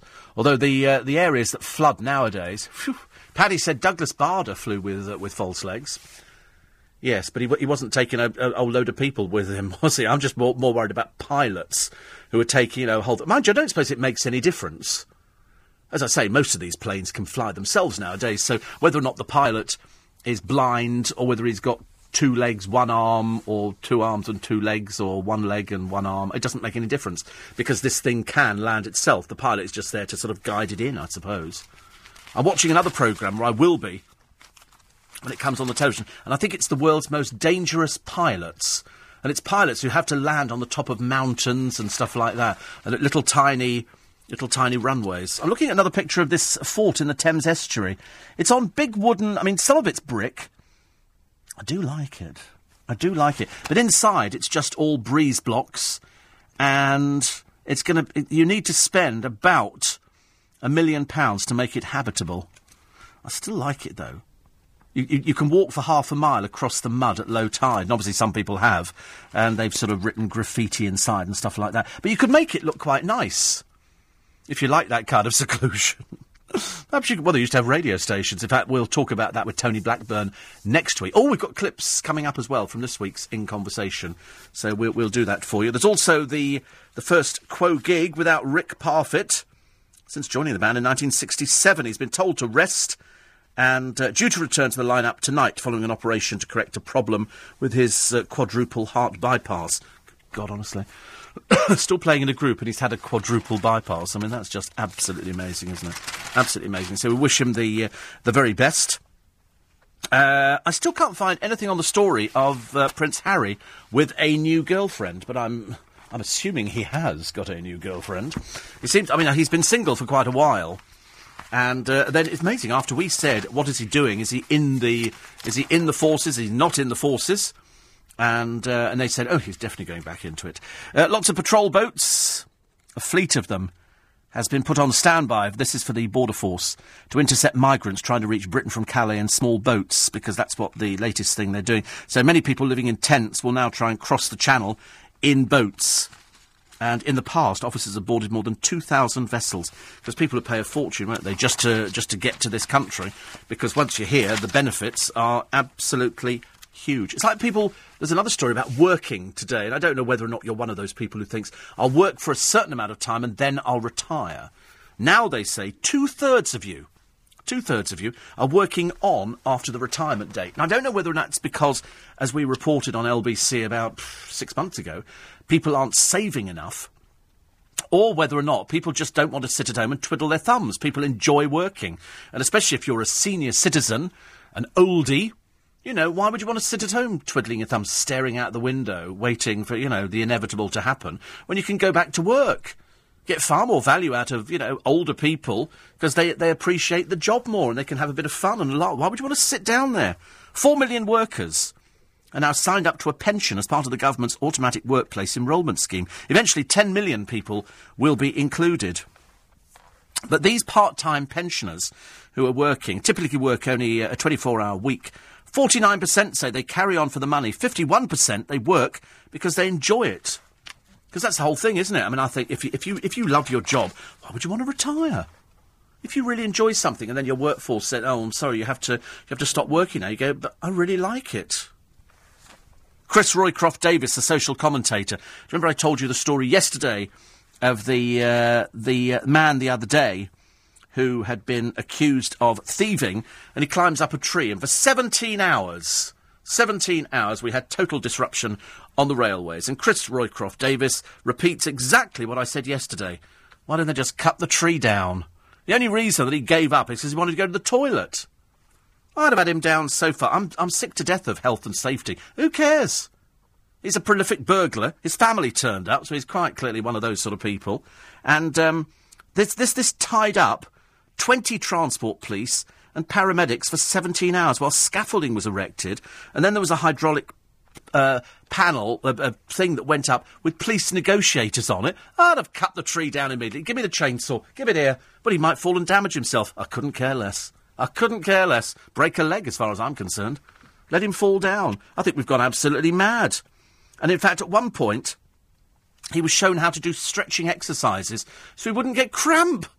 I mean, a tea leaf. Cut the thing down. Although perhaps we're, perhaps we're sort of protecting the tree. I don't know why we bother with these people. The man's quite clearly a complete and utter waste of time. I think he was led away saying, I do love England. Yeah, he wasted everybody's time, mate. I hope they lock him up. Of course, it'll be something stupid like suspended sentence, won't it? I mean, there was another one here when a man had a fit and collapsed in a three foot deep boating lake in Gosport in Hampshire. Three feet deep, OK? The first fire crew on the scene refused to rescue him because they only had level one training for ankle deep water. They had to wait for a water support unit to turn up. What a drippy country we're in! The man floated face down for 37 minutes before he was pulled out. In that time, a copper volunteered to wade in, but the fireman refused to lend him a life vest. So it didn't actually matter the man was dying. The Jobsworth had to make sure no one was in breach of the Personal Protective Equipment at Work Regulations Act 1992. I mean, can't we just throw all these out? I mean, you know, for 17 hours, this, this buffoon up a tree, you know, was sitting on the chainsaw immediately. Or failing that, I'd have said, all right, blokes, let's just go and drag him down there. So he falls down, who cares? So he falls. But of course, then the thing is, he'll have found a lawyer who will sue them. As far as I'm concerned, leave him up there. If he falls onto the railway track, more fool him. I couldn't care less. I'm so so bored with these people here. And so Chris Roycroft Davis echoing what we said yesterday on LBC, because if we do nothing else, we tell the truth. It's uh, five thirty. Larry Lamb this coming Sunday. Did I mention I'm on on Sunday? Yep, I am. On Sunday morning, uh, pre recorded for In Conversation between 5 and 6, and between 6 and 8 we go through the Sunday papers. I've got a sneaking feeling what's going to be all over the Sunday papers this week. Two great guests for this weekend's In Conversation. One who has been in on a number of times, and another one I've never met before but I'm well aware of him. The first guest, great British actor. He starred in Buffy, Little Britain, and various fantastic films. It's Anthony Head. He came in to talk about The Unbeatables, a film about football, not exactly my forte. But I did note that the film is animated, which did interest me, so I asked him about it. When you get, I mean, Rupert um, plays um, Amadeo, I think his name is, but it's the young guy who's the centre Yes. of the centre of the story, and he's, I mean, he's he's so sympathetic. He's got he's got a wonderful. You, you really completely buy into him, um, and he, as far as I'm concerned, he carries the film because it's it's a it's a it's a beautifully penned character. Yes. And uh, you don't actually have to know anything about football. I mean, football's what drives it, but ultimately, well, actually, table football's what drives it because Yes. he beats me, he beats young Flash um, to uh, to a game of, of table football, and so young Flash grows up to be a monster. Um, with the sole intent, it seems, of, of destroying Amadeo. Yeah. Um, and it's it's it's a great ride, and it's um, somebody said that it was close to, um, in terms of what's it like, um, Cloudy with a Chance of Meatballs, because it is that so, that completely off the wall humour. Certainly is. More from Anthony Head and uh, that film and lots of other things beside. And we're talking about Robin Williams too, and that's this coming Sunday. My second guest is comedian Kevin Bishop. I first saw him in Pie in the Sky. And uh, he was, and he, he was also in Grange Hill. He's had his own show on the television. He's had such a, a varied and successful career so far, and he's currently going to be doing the Menier Chocolate Factory. He plays forty characters. 40 itself, it sounds a bit daunting. So I wanted to know how the success started. I was, as most people know, a child actor. Yes. So I think it's one of the uh, things that you are automatically drafted into as a child star, is you have to do ballet, tap, modern, as well as your acting and singing. Yes. So the very first thing you did would have been at Sadler's Wells. You would have been Mm-hmm. one of those kids who did The Sound of Music. Well, actually, The Sound of Music was the very first audition I ever had, and uh, about uh, two days before, I went into Sylvia Young uh, drama school uh, with my mother, and she said, "Can you sing?" And I said, uh, "Well, I can." Uh, she said, "Well, sing for me." And I said, "Well, I, I don't have anything prepared." She went, "Sing Happy Birthday." So I said, "Happy Birthday." She went, "You're in. You've got an audition tomorrow," and that was it. So Wow. uh, and that was uh, that was the Sound of Music. It was an open audition. Yeah. There was thousands of children there, and Yes. uh, and I was lucky enough to get get the role, and that was it. I was I was smitten. You were hooked. Yeah. Did you? w- Were you one of the kids then? Were I you one was, of I was Because they must have used uh, a rotation of children, didn't they? Yeah, I wasn't uh, Fräulein Maria, uh, as a lot of people may think. No, I No, was you actually probably wanted to be. I don't know. I tried. You I tried. She was That wasn't tall dirndl enough. Just never fits, does it? so you were Kurt. Yes, I was. Yeah. Right. Yeah, and uh, it was a great cast. It was um, Liz Robertson, Chris Cazenove, Oh wow. uh, Robin Nedwell. Um, Good God, from the Doctor series. Yeah, Yeah. yeah, and uh, yeah, lovely, lovely cast. Lovely man, Kevin Bishop. And he's talking about this. Uh, it's a new piece of theatre at the Menier Chocolate Factory. When you see him, you'll know exactly who he is. So, so just Google Kevin Bishop. Very young, lives in Brighton, married, two children, I think. And the only reason he lives in Brighton is because he can't stand London. It's too busy. I think he likes the uh, the quieter life down there. Really nice guy. And he was on his way, to rehearsals when we grabbed him for In Conversation. So he's playing 40 characters. It's all about trying to get into showbiz restaurants like the Chiltern Firehouse, like going into Joe Allen's or going into the Ivy. There are certain restaurants that have been there, well, the Ivy and Joe Allen certainly, for many, many, many years, and they have their regular customers. And they go there. Then they have a new one like the Chiltern Firehouse, and they get the loads of coverage. If they're still there in 10 years' time, well, then fair enough. By that time, of course, the celebrities might have deserted and gone elsewhere. So it's all about that. It's about phoning up and trying to get yourself a table. So very good. So Anthony Head and Kevin Bishop for In Conversation this week. That's between five and six on Sunday morning. Then I'm live between six and eight as we annihilate the Sunday papers and we go through them and bring you all the stories worth repeating, the legal and decent ones, and uh, and we have a good old pop at some celebrities because we enjoy- it changes on a daily basis. Have you noticed there is barely a day goes by where you don't have celebrities either on the front pages or inside papers. I mean, news nowadays regarding celebrity is just enormous. It just overshadows everything else. Absolutely. I'll tell you something that overshadows is the Sainsbury's sign. It's bright orange. It's too bright. Way too bright for the good people of Frinton on Sea. Uh, they're a bit funny in Frinton. I think a while ago they blocked a Chinese takeaway and a fish and chip shop. They, they don't want those sort of things there. They want to preserve it, and they've said they've said to Sainsbury's, "I'm sorry, we're not having an orange sign on the high street. You can have a black one instead, and black and gold." Because that was what it was originally, Sainsbury's. It was black and gold. They said you can go back to that because the uh, the council there, Frinton and Walton Town Council, zero tolerance shopfront design guide. They want to make sure that they maintain something something nice. They don't want to have garish signs all over the place. I think that they did exactly the same in um, in Vienna. McDonald's there, just off the Kärntnerstrasse, which is their their sort of equivalent of uh, Bond Street. It's very posh. All the all the shops have been there for years. You know, the jewellery shops and the plates and everything else. But McDonald's there, they didn't like the McDonald's sign. They said, "You're not putting that up." So they've got a little black M which just pokes out. Everybody knows where it is, but that's that's. They, they wouldn't have it. And in exactly the same in Frinton, you know, where they have had all, all sorts of things, all sorts of things. It's Frinton on Sea. We don't want it ruined. Uh, Brian Johnston, who lives in the town that doesn't like change, as internet jokers have described it, said it's Frinton on Sea. We don't want it ruined. And the the mayor, Irish Johnson, says the shopfront is extremely important to us. In the not too distant past, some people have got away with doing things we would not like repeated. Oh, I like the sound of that. I like old fashioned.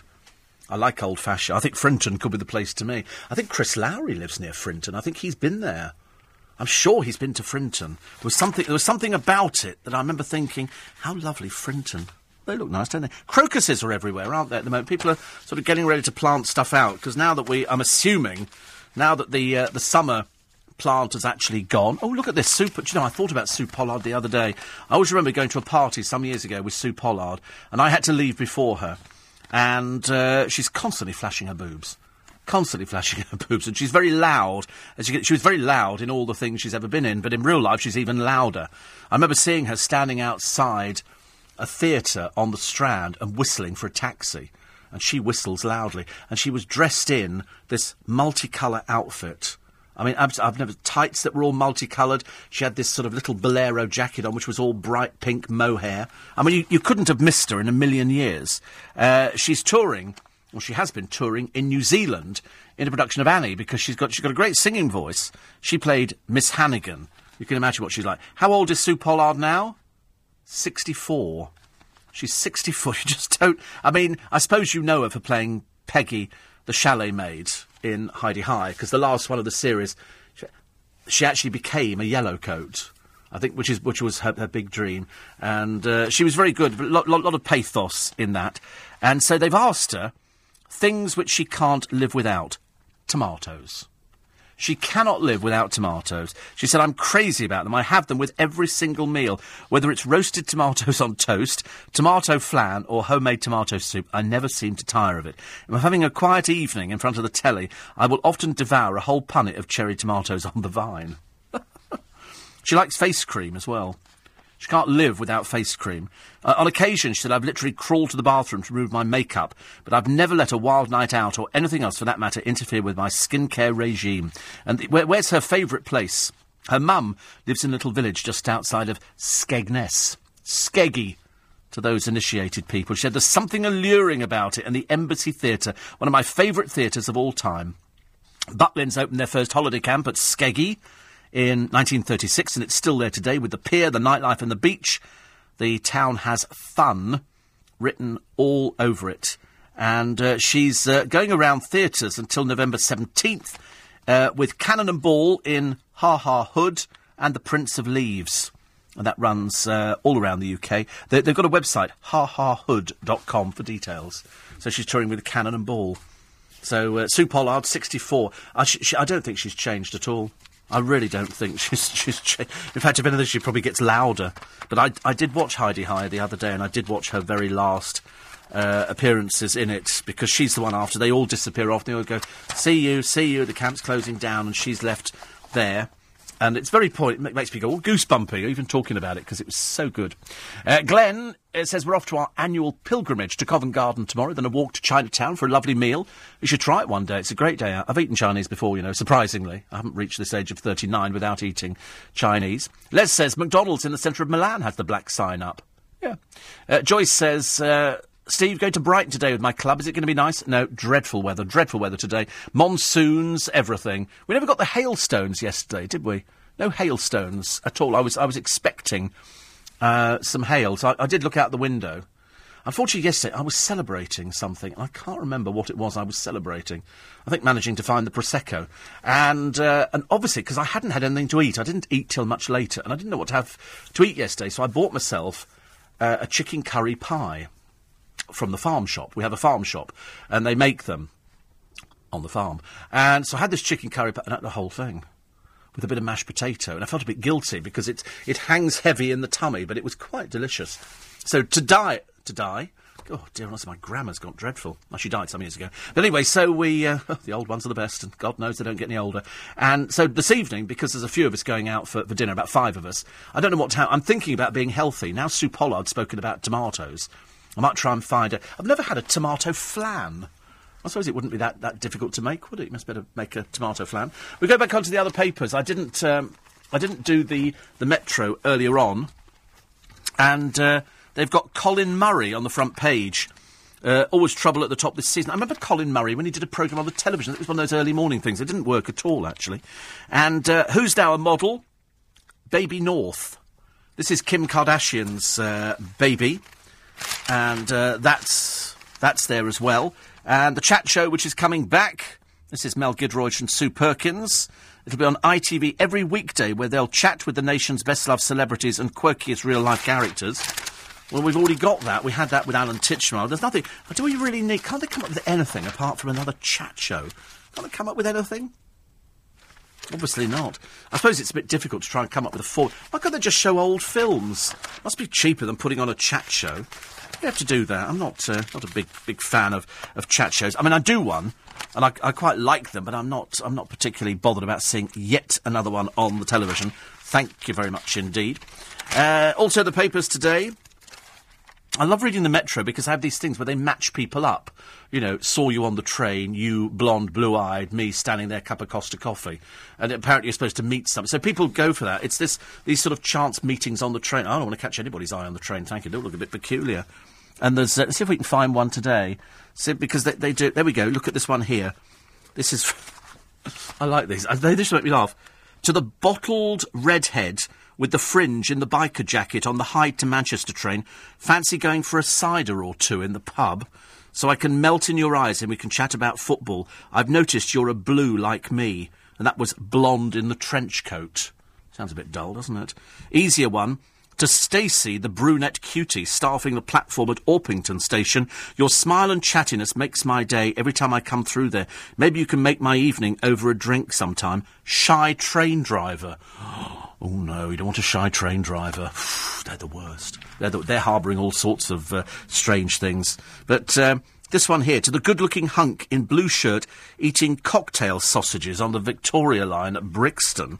I saw you this morning and was mesmerised by the way you ate a whole tub of cocktail sausages for breakfast. Maybe we could have a bratwurst one evening. Oh dear. And that's from Brunette sitting opposite you. Oh my god. These people harbour these thoughts.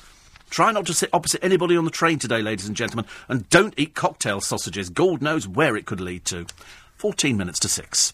Morning, everybody. 10 to 6. I don't think I've given you a time. Oh, I have given you a time. I don't like to give time checks on the programme. I like to think we're a bit like Vegas. It doesn't really matter. And then I think, oh, wait a minute, perhaps you're trying to catch a train. When I read the Metro, and it's probably the most read newspaper because A, it's free and you can pick them up all over the place. I always wonder about people who write into a newspaper with the good deed feed. And that's where people thank people for doing things. And I, don't, I don't quite get it. There's one here, which is uh, from Linda in Worcester, who says, To the person who restored my faith in humanity on Wednesday by handing in the camera I'd left on Foregate Street Station, thank you. Mummy relieved and children ecstatic to get their holiday photos back. I mean, I just don't. Why would you write that? There's another one here. Thank you to my partner Michelle, writes Ron in Manchester, for your belief in me to keep fighting this hidden illness called depression. Each day I wake up, I keep going only because of you. Do you think they're made up? And they just sort of put something in there? I mean, why would you do that? I mean, why would you want to share that with everybody else? Another one here to the lovely lady who helped me to platform six at Cardiff Station last Friday. I banged my head after a man fell on me on the stairs and was very shaken up. Your kindness meant so much. So some bloke falls on her and she has the strength to write a little thing to the paper. It's odd, isn't it, really? One here from Boy in Blue. Thank you to the lovely girl who smiled at me coming up the escalators at London Bridge on Wednesday evening. You've no idea how much I needed that. It was wind, dear. It was wind. Okay? She wasn't smiling at you. Nobody smiles at people unless they're looking at you out of pity. Probably pity in your case. Uh, Long time listener visiting Toronto, says Mark. I've never thought about visiting Toronto. Have I really? Uh, my friend Graham is at Gatwick North Lounge, drinking already. Doesn't it doesn't take uh, much time. He's off for uh, for a small holiday again. Most of his holiday in- involves booze. involves booze. So he's sitting there. Uh, Bill in Sheffield says, "I'm going on a day trip to Skegness today. Weather forecast to be sunny. I've never been to Skegness." I think you should send me pictures back from, from Skeggy. It's got to th- listen. If Sue Pollard likes the theatre there, then I want to see what it's like. Howard says 50p is cheap to jump the queue when phoning in. Nick Ferrari charges two pound fifty. I think it's well worth every penny, don't you? Absolutely every penny. I think 50p to you know to jump a queue. Don't you think that's worth it? I think that's absolutely seriously worth it. When you consider how much you spend on your phone anyway, I want you to sit there on a phone. I don't like sitting there waiting. You are held in a queue and will be answered shortly. We value your call. You're held in a queue and will be answered shortly. And when I want to hear somebody saying there's another 360 people in front of you, okay? Do you want to sit here listening to this stupid message much longer? No, I'd much rather pay the, uh, the 50p. Much better. Much better. 84850 steve at lbc.co.uk. Uh, a lot of people go. It's amazing how many people still appear to be uh, going off on holidays at the moment. This seems to be fairly late, I think. Fairly late. Uh, cold sliced tomatoes on toast, says Paul in Cheshire. Cold sliced What a dull breakfast is that? Oh, I watched Four in a Bed the other day. And my favourite one was a guy who had this house where the views were sensational over this. I don't know, he was looking over some beautiful holiday resort. It was fantastic. It was water and, oh, beautiful. And then another couple who had a farm a working farm, and they took people out uh, uh, before they uh, after they had breakfast to go and meet some of the animals. And one of the men, he was quite ecstatic, he held a baby sheep. He said, "I've never held a baby sh- a lamb." He said, "I've never held a lamb before." He absolutely loved it. Absolutely loved it. And I thought that that was good. But uh, they do check for dirt in these places, don't they? So, not showing. I believe, says Robbie, that Chris Lowry has a beach hut in Frinton on Sea. How do you think? That's the kind of thing he would have, actually. A get away from it all place. I think he used to broadcast from there. Uh, Tom says, off to New York later. Any decent restaurants to recommend? No. I know nothing about restaurants in New York apart from Joe Allen's. That's the only one I know over there. Uh, and Chris, who says, I think people of Berkhamsted must retire to Frinton, having lived there. It's no wonder why it looks like a so-and-so place. Yes, I agree. Hailstones in Wimbledon yesterday, says Mary. Thank you very much indeed. And uh, David in Purley says, I don't mind Mel and Sue as a pair. I will watch the show, but only if they don't have silly tasks on it, like making pottery or cookery, or Z-list celebrities like the Only Way Is Essex. Oh, you don't want any of those sort of people. Have you noticed, though, that they can't, on any of the, the chat shows, no matter how low rent they are, unless it's sort of something, they, they can't put anybody like the Faiers sisters or Chloe Sims, because they come over as, as completely, you know, mentaloids. They come over completely off their trolley. There was a thing the other day, and we've got some of the uh, some of the stories coming up in our oh, sorry in our free showbiz podcast a little bit later on, and it's Nicola McLean.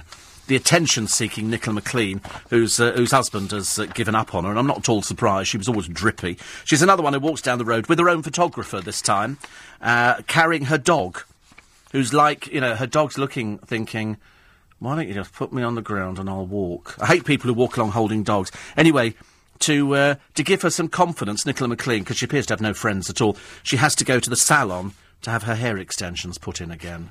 And so there's a picture of her outside the salon, a picture of her practically inside the salon, a picture of her holding the dog, a picture of her with really, really awful hair, and uh, then apparently she's in turmoil over the split. The trouble is, she was always a drip. I remember seeing her on a programme years ago where she went and she was looking for a, um, a house abroad with um, with her footballer then boyfriend. And uh, so she went round these posh houses. They had a million pound budget. And so she's funny out going, Yeah, babe. They always talk like that. I don't know why. Yeah, babe, found this house. It's really nice. Anyway, and she went round with her mother, who was equally as barking mad, I'm afraid. And uh, then when they got back, it turned out that she'd been dumped by the boyfriend. He found somebody else. Which I all think's quite funny. I always like it when people's relationships split up, especially when there's, there's such, you know, they, they've been out with somebody for about five minutes. Gosh, Ashton Kutcher has sold his LA Bachelor pad. £9.925 million. pounds. Wow. They're starting life in a new love nest. Uh, love nest.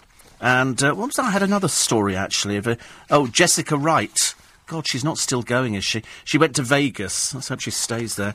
And uh, Towie's Elliot Wright, who's a bit of a drip, actually, at the best of times, walking out with that peculiar Chloe Sims. I mean, she was just odd.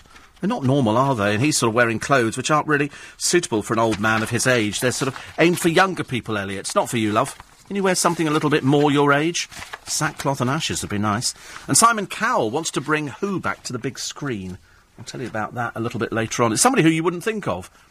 Somebody who you would not think of. Simon Cowell bringing them back to the big, big screen. Um, awful place. Skegness. Miss Skegness. It's a recommendation, not a contest. Uh, I don't know where the farm shop is, says Jane Hester. What, it's what, the farm shop in Twickenham? It's in the middle. Can't miss it. It's owned by uh, Jody Scheckter, the racing driver. He's got a farm. They do their own. They've got their own animals. They've got um, bison down there. I've got a bison in my bathroom. I um, and so they've, they've they've got bison. They do their own slaughtering. They have uh, ice cream, pies, meat. They've got everything. It's like an old-fashioned butcher. You know, we've got the fish shop. We've got Sandy's with Stuart and his uh, his attractive team some of them. And uh, and then over the road you've got the uh, the farm shop. Then you've got Paul Cooper just up a little bit. He was f- he was furious the other day when we had our um, our meltdown in Twickenham where we had a gas leak. Uh, from four o'clock, quarter to four, they closed down the centre of the high street. No business. Couldn't walk up there. Couldn't do anything at all. They might as well have not been in existence. It was terrible. Uh, 84850 steve at lbc.co.uk. Chris in Manchester says, I'd like to thank the lovely Steve Allen for his daily wit and enthusiasm, which always helps me get through the last couple of hours of the night shift. Should I be sending this to the Metro? Don't you dare. I wonder if they print it. That'd be quite funny, actually, if they printed it. Uh, the bottler did it. This is in Downton. Uh, a publicity shot for the new series shows the Earl of Grantham and Lady Edith standing next to an ornate fireplace, blissfully unaware that a common plastic bottle is standing behind them. Apparently, they didn't come out till the 60s, which was four decades after this is supposed to be shot. It's not the first time the historical drama has been caught out after a TV aerial and painted yellow lines on a road slipped through previous episodes. They're supposed to have people called continuity. And they're supposed to. The amount. Of, I don't know why they bother with them. They're idiots. Absolute idiots. There's no continuity. How can you let yellow lines in in Downton Abbey and a TV aerial? I mean, sh- what do they? They just sit there on the ground going, "Oh, they look as though they're wearing the same stuff." Ridiculous. Absolutely ridiculous. Eight four eight five zero. Steve at lbc.co.uk and uh, Charlene White. She's going to be doing the papers with uh, with Nick Ferrari. She says early start for me this morning. Quite normal for the rest of us. 30 minutes to go on Steve Allen's early breakfast on LBC. Allegations against Cliff Richard making the front pages of all the uh, the papers. There's a couple who've said I do 66 times in 30 countries, but none of it is legal. They've just sort of done it for, I suppose, they just like the uh, the pictures. A new survey says you don't trust the train firms, the Lib Dems, who say make cannabis legal for those in pain the mum who died from diabetes because she thought she was just tired and the doctor gave her iron tablets, and Robbie Williams was secretly battling Parkinson's. Oh, and ITV dusting off Sunday night at the London Palladium. I mean, the lineup looks quite interesting. I mean, I, I'd pay to see Neil Diamond anyway. It's LBC, I'm Steve Allen. It's next. This is LBC, leading Britain's conversation with Steve Allen. Tweet at LBC. Text 84850. Steve Allen on LBC. Morning, everybody. Nice to have you company. Welcome to Friday. I bet you're thrilled, aren't you? We've finally made it to the end of the week, and what a week it has been. Robin Williams was secretly battling Parkinson's, his wife now tells us. Uh, ITV have dusted off yet another one, resurrected from the vaults. Sunday night at the London Palladium. It's only a six part series, it'll be filmed at the London Palladium. The wife of Andrew Sachs has condemned the BBC for bringing Jonathan Ross back to the radio. Apparently, it's not permanent, he's just covering somebody who's going on holiday. Uh, the Lib Dems say make cannabis legal for those in pain. Brace yourself. Aging presenter Ruth Langsford is now bringing out a fashion line because she says people think she's stylish. I don't think anybody's asked Eamonn yet. And there are allegations against Cliff Richard making the front papers of all the papers. Nick Ferrari will be talking about that on his breakfast show this morning, asking why the media were alerted to this one before they'd even told Cliff Richard. John O'Connor's going to be in the studio as a former Met Police commander. He says he felt ashamed watching it, and if it was a police officer who tipped them off, they should be disciplined. Absolutely, it's broken all the uh, broken all the rules. Uh, also, the story of a bird lover I'm not really a fan of bird lovers, it has to be said. We have some mad woman in Twickenham who goes round feeding pigeons. Uh, basically, she's dumping rubbish all over the place. It's not just pigeons, it's ducks, it's rats, it's everything. They don't realise these people. They seem to think they're going to starve. Whereas, in fact, if she wasn't there, uh, they would, all these people would, would quite happily, you know, they, they would live. Pigeons live because they forage. They eat just about anything. Anyway, this woman here has thrown crusts onto the street below her second floor flat. Uh, she was caught by uh, an eagle eyed litter warden who ordered her to pay a £50 on the spot fine. She insists she was doing nothing wrong. She says there are no signs saying do not feed the birds, and the bread was gone in a few seconds. I looked out the window, there was nobody around, so I put out a few pieces of bread. Then a warden appeared and ended up calling to me, said I was littering, and without warning gave me a fine. She's an Italian born student at the age of 32 who is studying at Swansea University. She said, I was only trying to, to do good. The birds need to eat too. I was very upset. Oh dear, she's mad as a broomstick. Mad as a broomstick. Birds don't need to eat. They eat, you know, they eat things. If there weren't, if there were no people here, birds would still survive. Swansea City Council says its warden was right to take action as they regularly get complaints about the issue. We spend thousands of pounds every year clearing up this mess and would ask people not to drop bread or litter. And so there's a picture of her. Silly woman. Silly, silly woman. She deserves to be fined fifty. But I'd have made it a thousand pounds. A thousand pounds. People who go, the birds need to be fed too. No, they don't, dear. We know Mary Poppins said feed the birds tuppence a bag, but uh, I don't see any pigeons dropping dead in Trafalgar Square because all of a sudden their food has been taken away from them. Don't feed them. They forage quite nicely by themselves, and all you're doing is making them reliant on humans feeding them. Which of course ultimately is going to kill them because eventually there will come a time when they when they don't do things like that. Uh, they do a lot of filming on my round, says Kevin. Interesting to watch them transform road, transform roads back to different periods. I've seen part of Spitalfields in every era over 300 years. Had two film crews at Arnold Circus this week alone. They put black grit sheets over the double yellow lines, and they take down the modern signs. Wow. You see, I mean, I, I, my, my friend who does the uh, the London walks, Diane Burstein, she loves finding famous film sites in London, places where they go to to film, and they transform it. There's a big mansion that's just come up for sale in Portland Place, and I think they used it for the Madness of, or I think something like that. It's been used as a film set. Anyway, it's uh, uh, the Adams brothers designed it all those years ago. They haven't put a price on it, but I'm expecting it's going to go for a huge sum. It's a six-story, uh, twenty thousand square feet building and it's freehold, so it's going to go for a lot of money. And they uh, they they sort of think it'll go. But you, I looked at the interior. Oh my god, it needs some some money spending on it. On period TV programs, says Stuart, look out for plastic guttering and downpipes. See, I love that. I absolutely love things like. I think that's so clever. Uh, Ellen's Stardust Diner, says Mary. New York, singing waitresses and waiters, singing hits of the 50s and Broadway. Uh, Gary says, uh, could you give me the lottery numbers? For well, one of them's 31. Another one, 7. 23. 41. And I think 17. It would be so funny, wouldn't it, if they came in? It would be so funny. People would accuse it of being a terrible fix. They were just the numbers I saw. So if you want to pick any of those, we don't we don't guarantee a win, but if you do, I'm on 15%. Okay, just thought I'd mention that now, just in case you thought you were going to get it all for free. On the subject of hailstones yesterday, Angela and Bob says, yes, we're still here. Still listening in the morning, but always from under the duvet. We are at that age. And they sent me in pictures, uh, a, a picture, I do big of the hailstones yesterday which they got down in Pratt's Bottom. And uh, much deserved, I should imagine. anyway, see, we didn't get anything like that. We did get a bit of rain. It clouded over, and I thought, oh, here we go. Not so good. But then it, it brightened up again. But then it, went, it became a bit windy, and that's when the hanging baskets. I quite like hail. Isn't it funny? Here we are in August. It's supposed to be boiling hot and, you know, and supposed to be good like that. Don't you hate restaurants, says Brian in Thailand, that serve frozen pats of butter? Well, I think, yes, I mean, especially when they take it out the fridge in the morning. You can never do it on your toast. Pulls the toast to pieces. I like, uh, I never think those, those pats of butter enough, though. But on the other hand, if somebody put down, we used to have a, a canteen where you could, people used to share the peanut butter and the marmite and everything. I couldn't do that. I'd want my own. And the butter as well.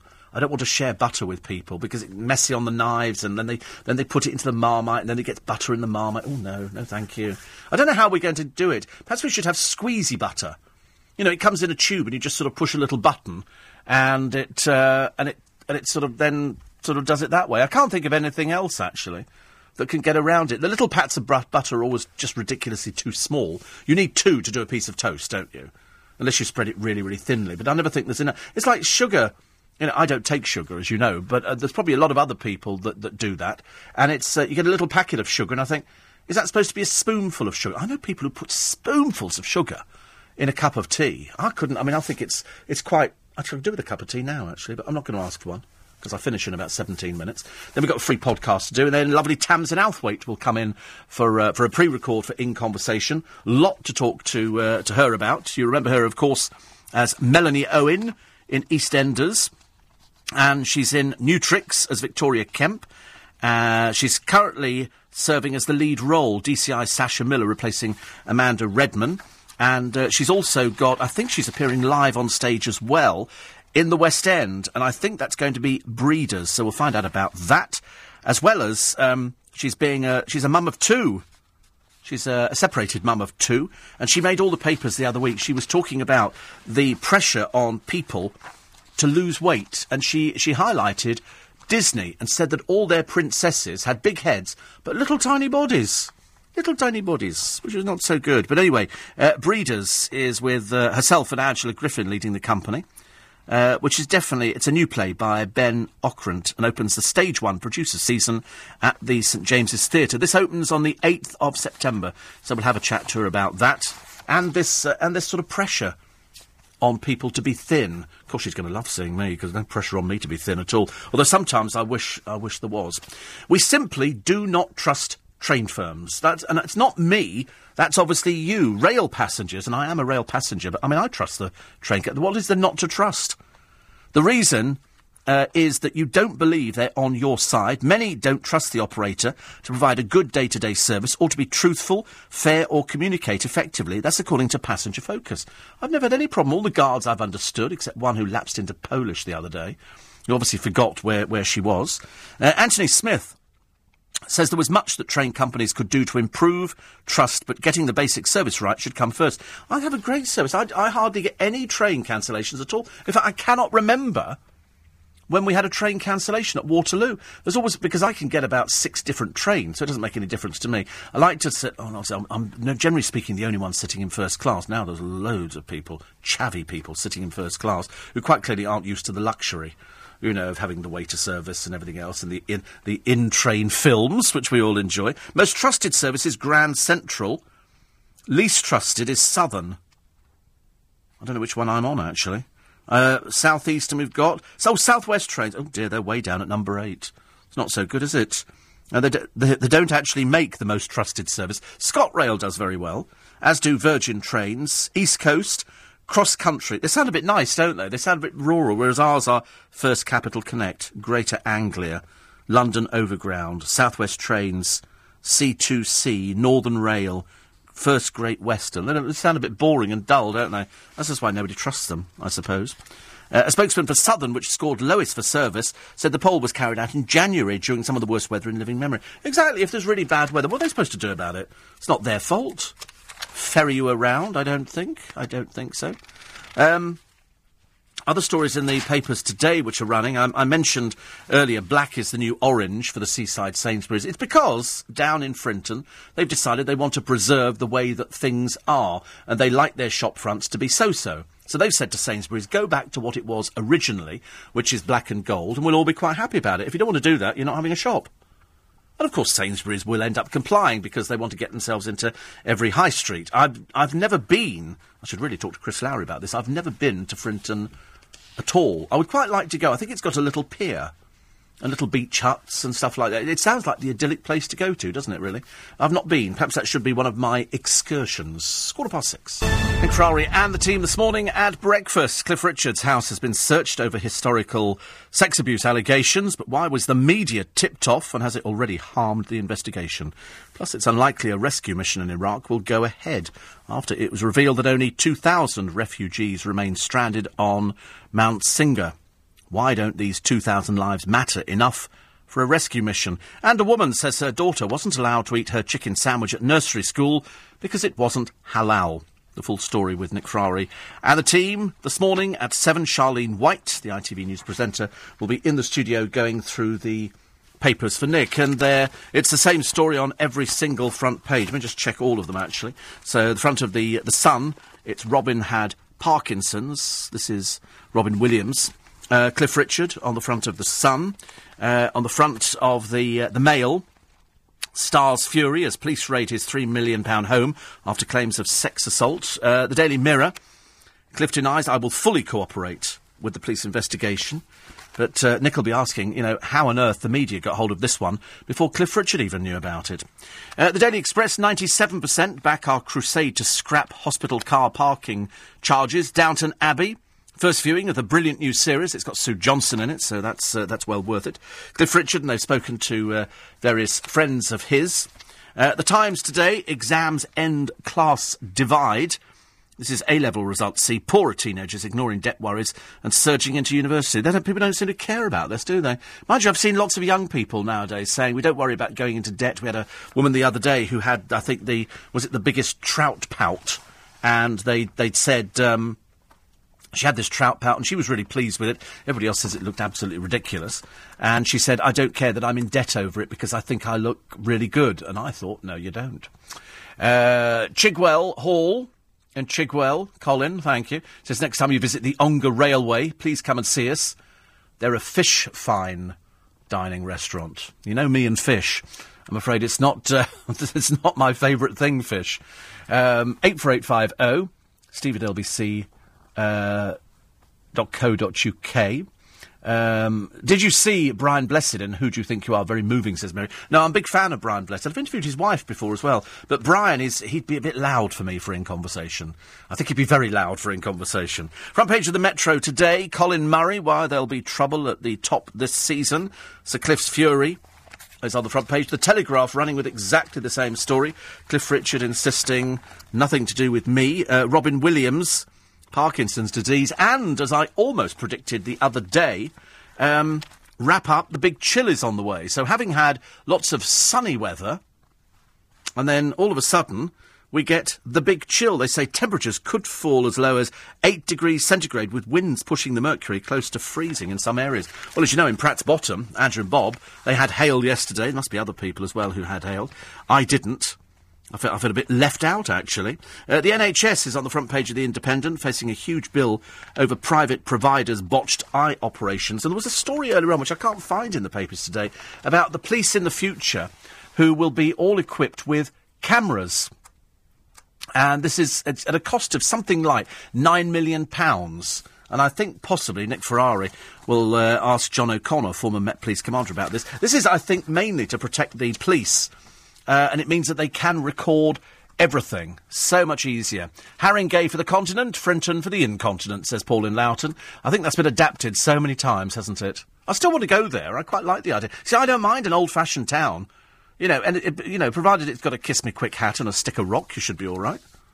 But old fashioned doesn't bother me in the slightest. I like, unfortunately, I like the more genteel things. I could happily sit at the end of a pier if Frinton's got one, having a cup of tea and staring out to sea. That'd make my day. I'm, I'm not remotely bothered about noisy, even amusement arcades. I can cope with amusement arcades just about. Just about. I don't want. I don't want too many of them because it encourages kids, and then you get noise and screaming and running. Oh no, Definitely not. Thank you very much indeed. 84850 steve at lbc.co.uk. Somebody says here all frontline officers working for the Met are going to routinely use body worn cameras by 2016. Ollie was asking if it was sort of money well spent. Absolutely. Absolutely. I think it's, I think it's the, the best value of course, because then you get the evidence. Oh, they do steak as well, which is quite useful. Thank you very much indeed, Colin. steak as well. Makes it sound a bit exciting. Do you know? Do you remember years ago when people went out to restaurants? I remember going out to places with my parents, and it was it was considered quite exciting to have. Oh, perhaps we didn't cook it. I don't know. Steak and chips. Or scampi and chips, and then to have sort of strawberries and cream was considered quite posh. You know, people we used to dress up for going out to dinner. Wouldn't dress up now. I mean, I'm, I'm much more of a, a casual person. Uh, eight four eight five zero oh, steve at lbc.co.uk. I, I, think really the idea of actually saying, and we do steak as well, I think is really good actually.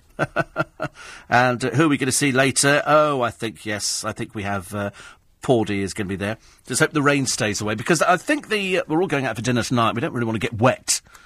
Uh, for this, so having a look at the uh, the weather as it came in earlier on, it doesn't look too bad actually. Sonia on Frinton says the people of Frinton think they're posh. They even make the seagulls fly upside down.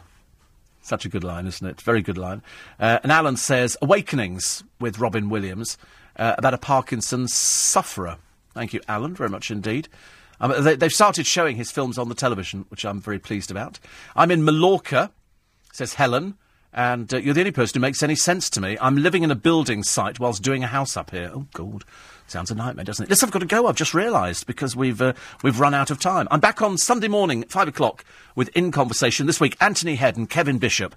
I'm live at six as well. If you missed any of today's show, you can listen again through our podcast service. Download the app on the LBC website. Later on LBC, Nick Ferrari here from seven. Next, though, it's Lisa Aziz with the morning news.